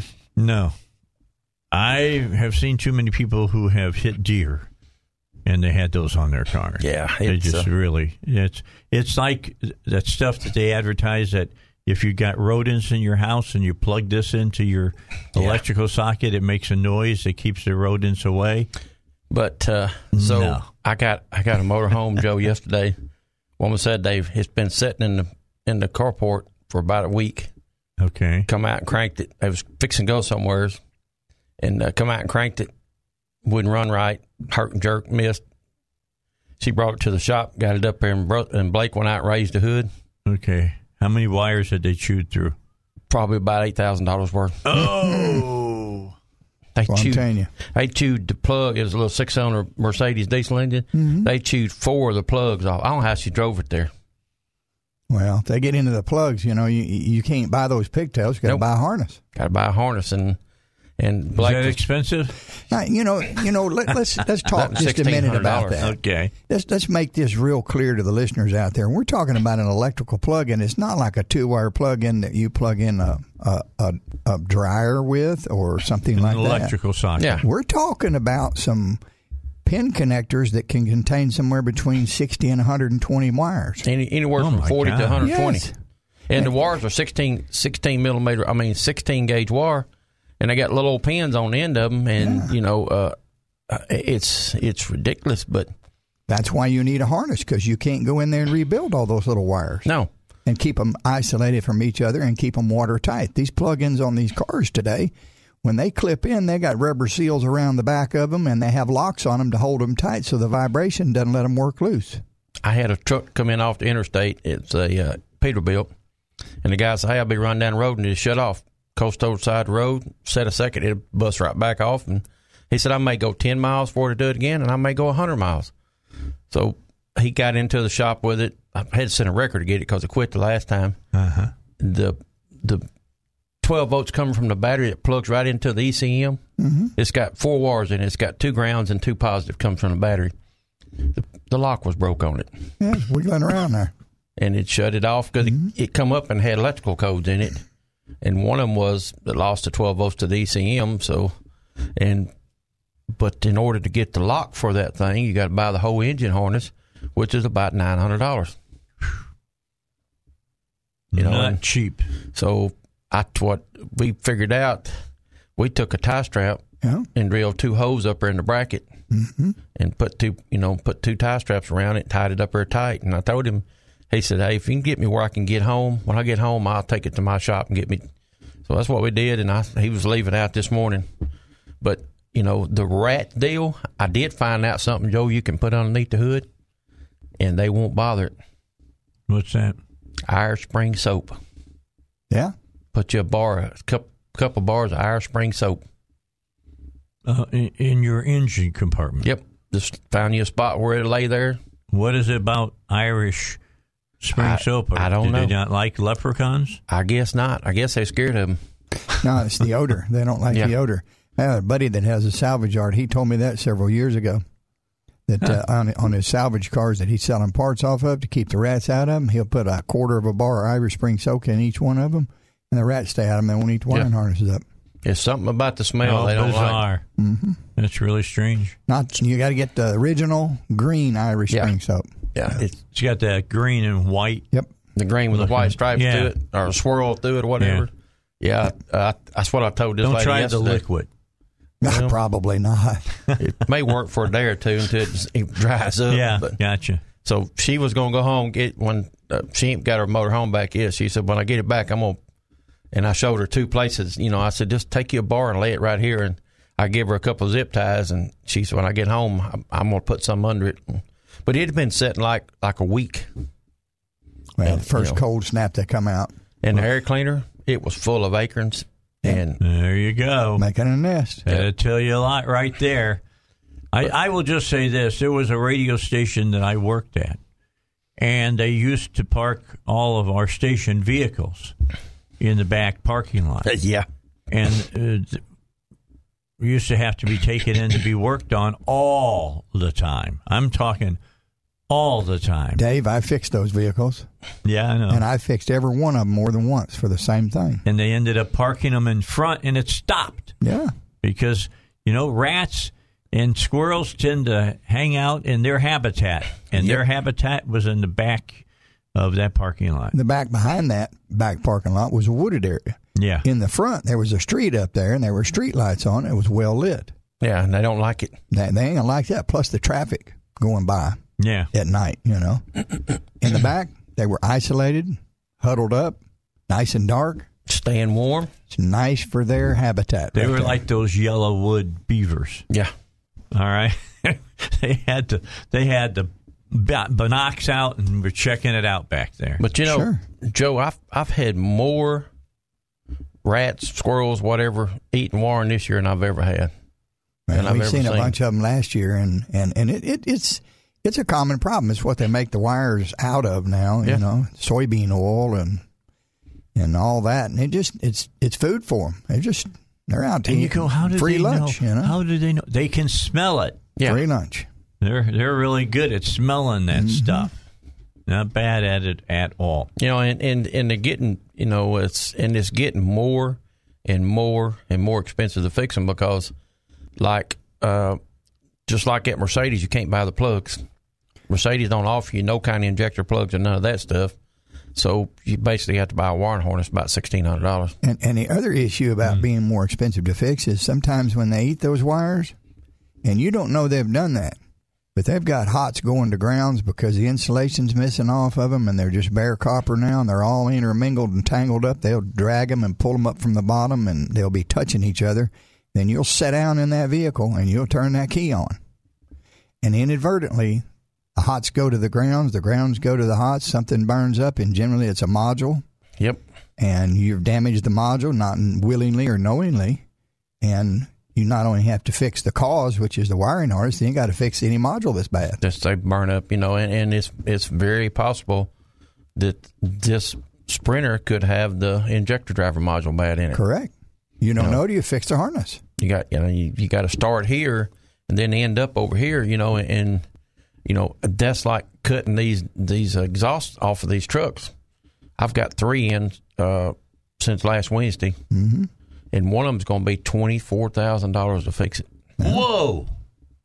You know, and, and you have to remember the rodent damage and even cutting the exhaust off these trucks. If you have full coverage under that, it falls under the comprehensive. Yes, So you have insurance coverage for that. Whatever your deductible is, is where you have to go. So Yeah. All right, we're down to just a minute remaining here for this segment. Let me talk about bumper to bumper with you guys. sure. You use bumper to bumper exclusively for your parts because the parts that you'll get from bumper to bumper are the best in the line. Is that right? yes, Yep, we like them. Uh, they're quality parts. Uh, big big warehouse here in town, uh, distribution center. They have got I don't know 13, 14 million dollars worth of parts out there, and I don't know how many SKUs they have, but it's a bunch.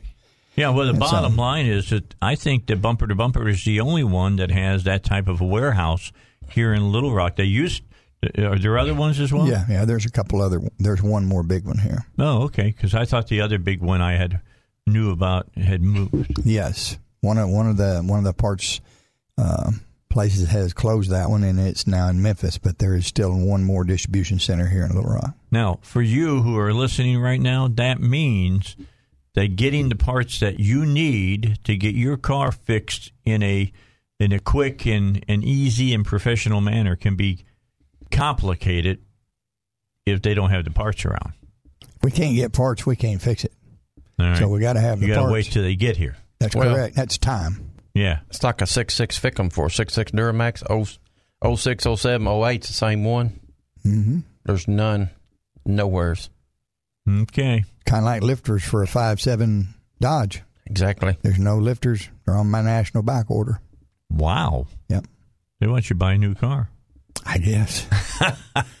well, they've had so many failures, right, Doc? Uh, one or two.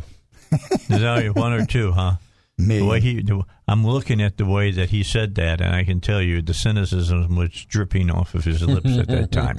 One or All two right. million. We're going to get a break, and then we'll come back. We'll continue our conversation with Joe of Joe's Garage, Duck of Duck's Garage, here on the Dave Elswick Show, 1011 FM. The answer. All right, let's continue on now with the Dave Elswick Show. We got uh, the car guys here with us today, and of course, that's Joe of Joe's Garage, Duck of Duck's, Duck's Garage. Joe is over in North Little Rock uh, off of Crystal Hills Road. Uh, Duck is down in uh, uh, Bryant, or Benton. pardon me, Benton, and uh, he's off of uh, Air Lane. I always want to say Fairlane. That's understandable. All right, and he's he's down by the new Boys and Girls Club.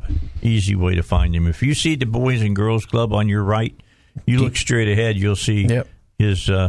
Uh, well, maybe not. I mean, About a quarter so, of a mile. There's No, so you can see it. Oh, you can see you got the cars cleared out in the front. Oh no, Oh no, you, you've been busy, busy, busy. they busy. took in like thirteen yesterday. Oh my gosh. Everybody's having problems, is what you're saying there. Diesel pickups are falling out of the sky. Mhm, Okay, just so everybody knows, be aware of that. Well, I think the car manufacturers helped our business a little bit, Dave, because if you go price a new truck, it's fifty, seventy thousand dollars. Yeah, and, and Sometimes higher. I know. and another thing too, Joe. There ain't a lot to pick from. That's exactly right. And and so also the uh, the fact that nobody's flying, folks are fixing their cars and they're driving. Okay, well, Yep. I'm flying next week. Yeah. I'm going. I'm, I refuse to drive to Florida. I don't want to use up any more time. I got a few extra days that I'll Yeah. have left on my vacation, and I'll combine those with days off for holidays and take a week and a half off. As a, just so you're aware, Heidi, that's coming.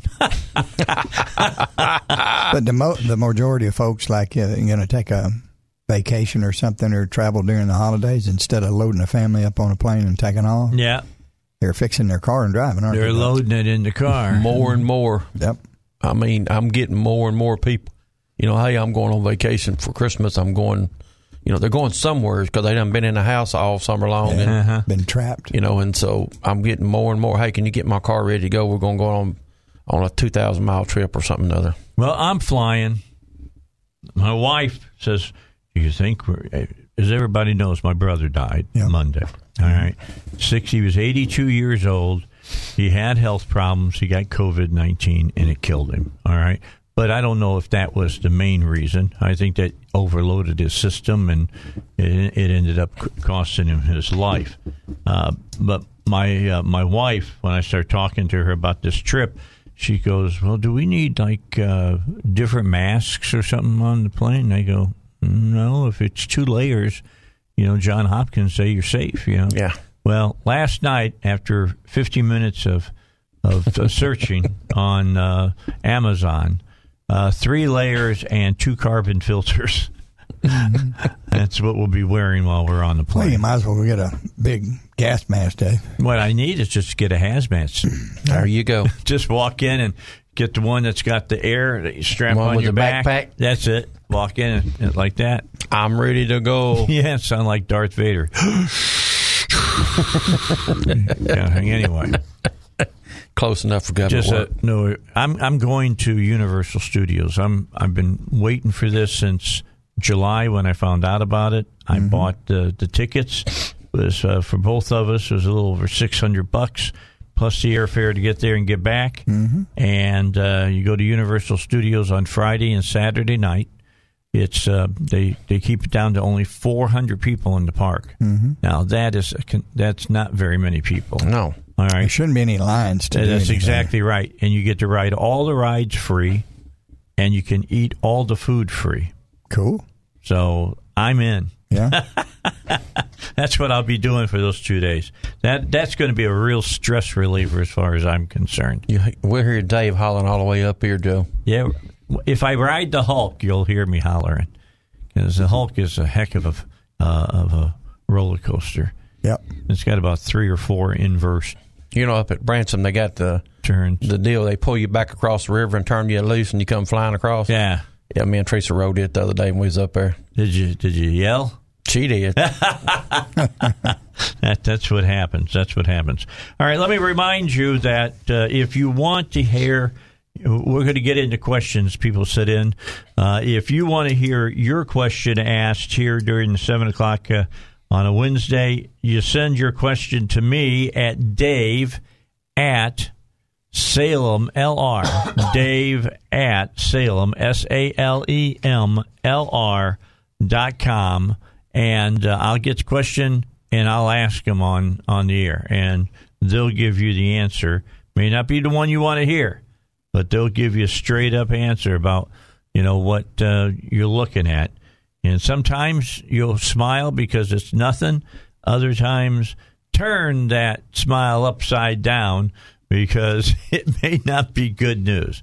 But we hope that we can take your frown and turn it upside down. Yep. That's what we'll shoot for. We'll try for our best, Dave. Yeah, we'll try to help everybody out on that. All right, we got news coming up. Let's get to that. Uh, we'll do the news, and then we'll come back and we'll have more of the the, the car and truck guys here on the Dave Elswick Show on 1011 FM. The answer. Well, hope you found out something there in the news that you, you can carry with you today. I wanted to talk about cars, and I got Joe and Duck here. I got two of the best uh, owners of shops here in the area. They're bumper to bumper certified service centers, one in North Little Rock, Joe's Garage, one down in Benton, Duck's Garage. And let's talk about a 2003 Ford Explorer Sport Trac XLT. This is a six cylinder with a four liter engine in it. Uh, using a multimeter, I am reading 14.1 volt at the battery, 13.9 volt in the cab through a ODB, is that II, I guess, reader. Two connector. Two OBP, connector. yeah. And a cigarette lighter reader. After 30 minutes, I dropped to 13.8 volts at the battery, 13.5 volts in the cab. I'm reading 13.9 volts at the fuse to the two devices in the cab. Is this normal? What should my voltage be running at a warm idle? After I let the truck cool off, I'm back to reading 14.1 volts at the battery. What is the safe range for my voltage to be at? I am rebuilding this truck, and all the help you can give me is appreciated. He's right in the line, Joe. Sure, I mean, he's right on it. uh, a good alternator from the factory should charge somewhere around 13.8, 13.9 volts. You know, he's running once he, everything gets the battery built back up. He's running 13.8, 13.5. He's fine. Okay. There's nothing needs to be done to it except just drive it. You know, you can't charge a, a 12 volt battery. You know, 13.8, 14.2 is the normal range depending on the load on it. And and if you get more than that, if you start getting into the 15 volt, 16 volt area, you're going to have some issues with the computers and stuff because that high voltage will damage them as well. Yeah. So he's But- right on the mark right yeah, there. running 13.8, 13.9, 13.5. Mm-hmm. 13.5 is when the battery gets fully charged back up, and it's and you can't put you cannot force no more voltage into the battery. Like Dolly Parton says, you can't put 60 pounds of clay in a 30 pound sack. That's right. All right, just want everybody and it is doing everything it's doing is doing what it's supposed to do. You know, the best way to do that is turn all everything on, turn your air conditioner on, turn your heater on high, turn all your lights on, turn your four ways on, and it and it'll probably drop down around 13.3, 13.4, but you're still fine. You know, because that tells you that it is still charging. You know, so you're just fine. It'll keep the battery up without any trouble. And if he would fast idle that engine while he checked it, it would probably be back up around uh, 13.9, 14.1, Yeah. something like that. But he's fine. He, Put a little more RPM Yeah. on it. you know, just uh, John, it's fine. Just keep doing what you're doing. All right. Good job. Keep up the good work. Uh, Micah has a 2002 Subaru Impreza. Impreza? I guess it's Impreza. Jim Preza, you had it right first time. Okay. WRX4 cylinder, 2 liter motor. So he says, I got this O2. had been hesitating on acceleration, stalling, and overheating. I replaced the fuel system, pump filter, hoses, uh, FPR injectors, new air filter, and radiator. Air filter, downpipe, and exhaust are aftermarket. Overheating seems to be solved, no hesitation, the last 150 miles since repairs. However, the car starts up every time when the engine is cold. When I've driven it and the engine is still warm, I can't get it to start back up till the engine cools. Will fire up but die without any idle. Any idea what the problem could be? Well, yeah, I think it's, it's, it's a lot of it. He's been working on it, right, Doug? You, Well, you, you know, you, DIY. You don't know why and what they've done. So this is a really, really hard question to answer. Well, he said he put pump, filter, hoses. I guess that's the fuel pump regulator Yeah, that's the Uh, FPR. and injectors, Yeah. a new air filter, a new radiator. So why do we have to put a radiator in it for fixing running problems? Well, it's been overheating. Yeah, he says it's overheating. Oh, that's right. He did say it up there. Now, he says that he's gotten that fixed, evidently. Yeah. Although he says he's only driven it 150 miles. Uh-huh. That's not a whole lot. No, it's not a whole lot. And we're back to, all right, uh, uh, the original problem. How did it run prior to the overheating? What has he done interim? You know, it could be a air inlet tube left loose. It could be a vacuum leak somewhere. It's a lot of things come into play here. Could And be it's- soaking. It's yeah, exactly. It's it's hard to diagnose something with this information because we need more information. We need a scanner hooked up on it, see what it reads when it's cold, see what the fuel trims are when it warms up. Maybe one of the parts he bought's bad. So it, it's yeah. very difficult, Dave. Could uh-huh. have an injector leaking down. Yep. And what it's doing is flooding the engine out. Yeah, it's set and get cooled. When gas dries up in it, it'll start back up and go again. So the bottom line, he needs to come by a bumper to bumper certified service center and let you guys Yes. look at it closely. Needs to come see one of us so we can put it on a machine when it's cold. He's going to have to bring it and drop it off, Dave, and let us check it cold, and then we'll check it hot, go drive it and check it hot, and then figure out what's going on with it. All right. We're moving right through these guys. It's pretty easy thus far. MJ says he's got a 99 Lexus GS 400, eight cylinder, four liter. How, how do I diagnose the starting problem? Is the subject line. I have a 99 Lexus uh, GS 400. I used it to jumpstart another vehicle. Okay, let, let's stop right there. And what have we said on this show hundreds of times? Do not. You don't know how, don't do it. Yeah, do not jumpstart another automobile. Buy yourself one of those little Jump boxes. jumper boxes and p- keep it in your car. Sure. But don't use your car. You can go to any bumper to bumper store and buy one. They're about 40 bucks. Yeah, I spend say, forty to sixty dollars. You can get one, a good one. And Dave, you can charge it one time and it'll stay charged for six months. And Dave, another thing you can do, you can charge your cell phone with it. That's right. And you can plug it in the car while you're driving it'll charge it. That could come in handy if your car breaks down. Yeah. You know, charge up. There's not never fails that your car breaks down. You got ten percent Yeah. On your and phone. You plug your charge thing in this, got a USB port on, plug it in there, and your phone back to working. there you go. Okay, now go ahead and read the question now. Okay, so we, we stopped because that's really important to remember. All Yes. right. So I used it to jumpstart another vehicle and hooked up the battery terminals Incorrectly. incorrectly. It fried my uh, 120 amp uh, fuse, which I have replaced. The dials now all come back on as before this battery issue, but the car ignition will not respond in any way. Do you have any idea what else could have happened to create the ignition not to operate? Could this be a module problem? Absolutely. It could be the magic smoke's missing from a lot of stuff. okay. you know, it's, uh, That high dollar smoke, Dave, you know, it's kind of bluish looking. Yeah. It's all gone. yeah, something, you know, it, it could be a fuse link burned up. It could be some more fuses blown. It, there, there's, there's so many things it could be. Uh, but most likely, he's got the module. He got the ECM on it. You know, And probably the body control module. And it's a Lexus, so it will not be cheap to replace. Yeah, and I'm com- I'm questioning this too. I wonder what the, happened to the other car. You know, the one that they were trying to jump. Trying to jump off. Yep. Yeah, Yeah, because if you switch the cables around, yeah, you're not sending to that other car what you think you're sending. that's correct. Yeah, and it, he could have got both vehicles. Yeah, absolutely. but since the other vehicle probably wasn't starting anyway, they May didn't, got they it. didn't notice. Yeah, but it could have got it could have got the you know the ECM and TCM and body control modules and all that. That's amazing. I mean, it's, seriously, this guy that you jumped, he had his car finally towed in, and they say all of this stuff is messed up in your car. He doesn't know it was because you crossed the wires in your car. Just saying, Yep. you know, and you just gave that person a big, big bill. If you don't know how, don't do it. Call call a roadside assistance folks and let them come out and they can do it properly. Yeah, And they won't use another vehicle; they'll use a jumper box. Yeah, and let's mention this to everybody.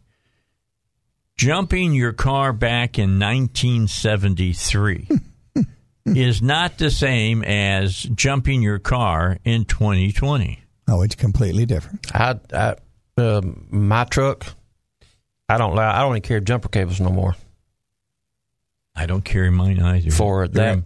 For that, I got a jump box. I got I got a bigger jump box than you know than the cheaper one. I think I'm going to spray mine gold and hang them on the wall.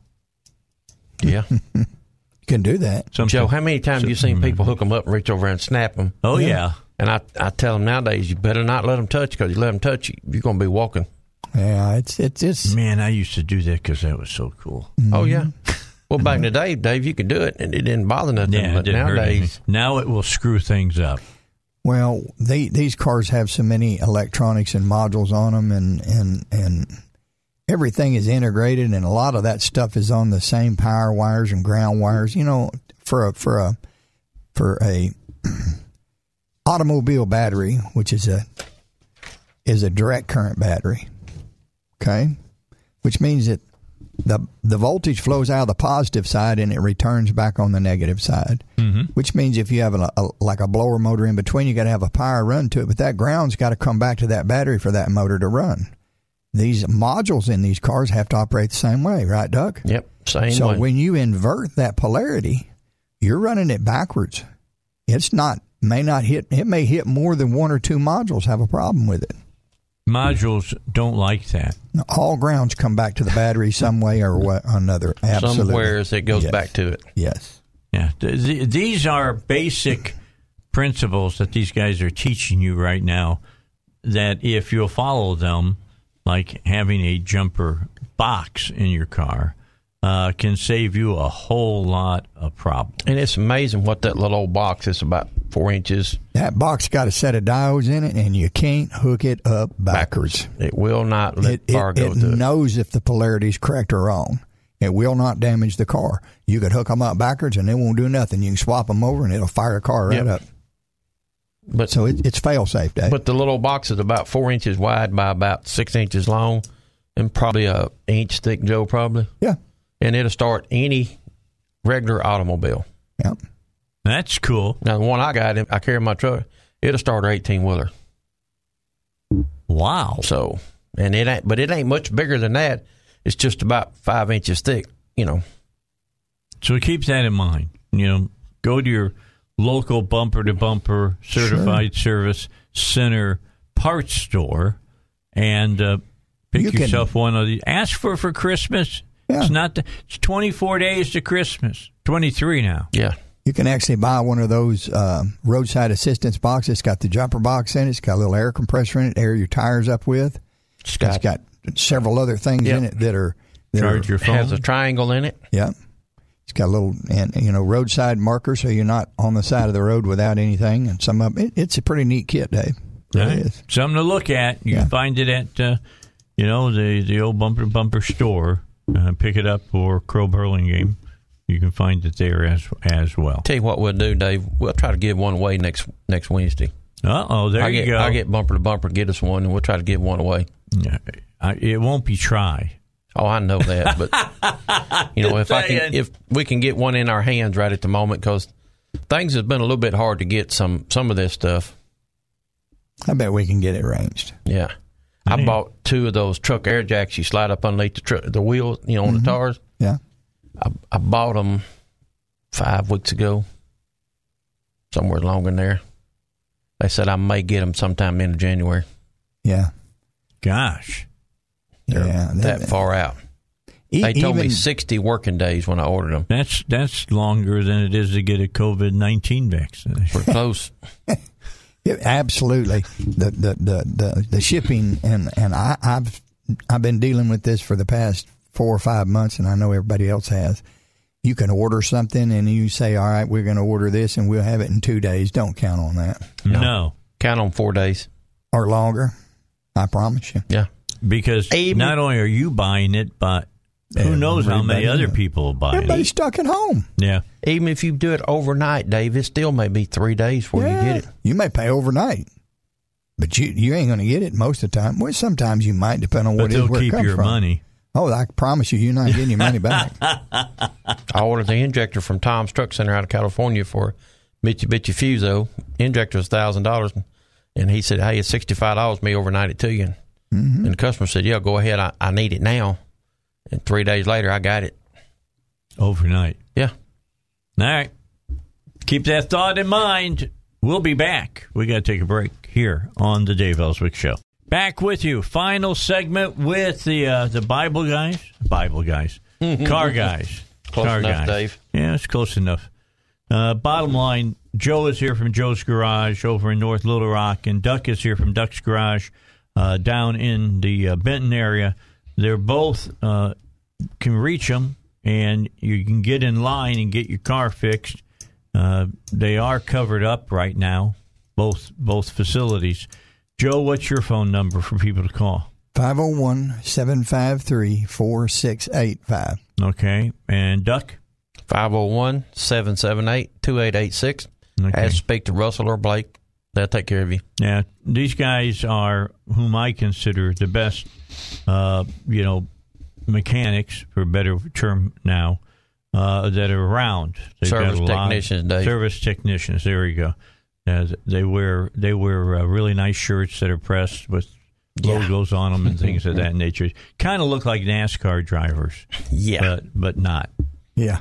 they wish they were, and we're making the money those guys make. All right, 1994 Ford E150 Econoline Club Wagon. This is an XLT. It's eight cylinder, five liter. Nothing from ignition, no dash lights, no sound from the stereo, rapid blinking left turn signal. Recently replaced the fuel pump, fuel filter, oil and filter plugs and wires, timing chain, and gears. Haven't been able to get the timings. Then, more recently, all of a sudden, brand new ignition cylinder no longer works. I can jump the uh, solenoid to turn the motor over. Then I realized no dash light, stereo is aftermarket. What's up? Wire harness connector, suddenly no sound. And I was going through all my lights and making sure that nothing else was wrong. And my left blinker comes on, but it's blinking rapidly. I checked all the fuses. So now I can't get the timing done. And to top that off, I've got this weird electrical problem now. Any help would be appreciated. Now I read that the way it was sent to us. Yeah. You got to you got to kind of You know what I wish that that the, out. the way that was uh, the way this was worded. You know how I would like to have heard it worded. what? I had none of these problems until I worked on it. So I put this uh, fuel pump and Yeah, and timing chains. you know. Remember what we say: DIY. Uh, DIY is not do it yourself; it's destroy it yourself. you, you have an issue here, Duck. That's really really simple. Why did he do all this to it? Was it running before, or was it not? exactly. I don't know. Who knows? And he can't. He didn't tell us. And No, he didn't. But but you replaced the fuel pump, the fuel filter, the oil, oil filter, plugs, wires. Why did we put timing chains in it? I have no idea. That's a good question. You know, why did you put timing chains It's a big job. And because most vehicles, if they're running, nobody parks them and starts working on them, no, doing no. all this. So it had a problem before Yeah. that, and now it's got probably got one that's worse. And you probably want to know what's really wrong with it, Joe. The reason it, it probably started all this because he said nothing would come out of the ignition, no dash lights, nothing. At the positive battery cable where they crimped it on, on that particular year four model, it lost connection. It got the green monster growing in it.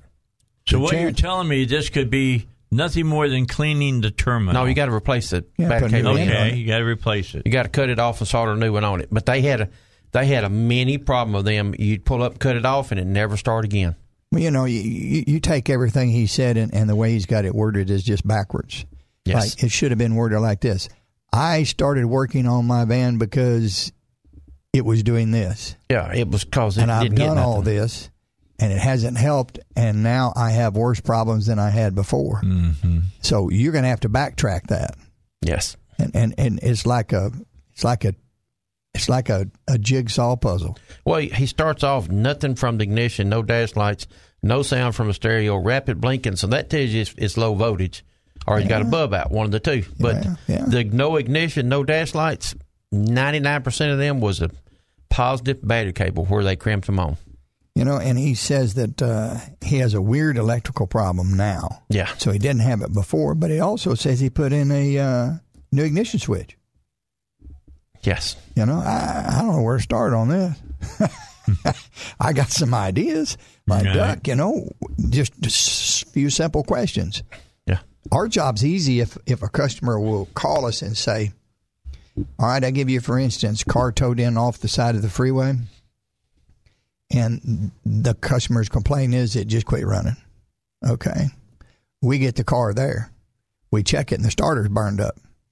First call I make to the customer is, All right, your starter's bad. Tell me really what happened to the car. Yes. The starter didn't go out on the side of the freeway. You were driving. Well, it, it the oil light came on and I pulled over and I tried to crank it. It was cranking slow and I just kept on and on and on and then it just quit cranking. Well, that burnt the starter up trying to crank it. Okay, so that's not that's a secondary problem that was started by Cause the and first effect. problem. Cause and effect. And you got the same thing going on here. Yes. What what was his original cause? All this stuff are the effects of him working on it. I, I I don't really know how to tell and him he other probably than could have took it somewhere. Yeah. And for hundred and fifty dollars, it could have been repaired. Cut or at least cable diagnosed for him where Yeah. he could have went home and said, "Well, I think I can do that myself," and then it be towed back in again because it couldn't, and then we can fix it for him. You know. Yeah, and but that particular in uh, 93, 94, 95, 96, and 97, they had a lot of problem with the battery cables. Oh, sure. Mm, You know how we know? We see it all the time. You know. All right. Guys, we're out of time. Thanks, Dave. Got to wait till next week to do this again. Appreciate you coming in. Thank you, Dave. All right, Duck and Joe. Remember, uh, we gave you the phone numbers where you can reach them. They're on the internet. Duck's Garage or uh, Joe's Garage. Joe is in North Little Rock. Duck is in Benton. Thanks for being with us. Tomorrow, got a great show. We'll start off with J.R. Davis and with uh, uh, Seth uh, is going to be on. Don't forget Eric Coleman coming up at eight o'clock tomorrow. Eight o'clock, six o'clock tomorrow evening here on the Dave Elswick Show.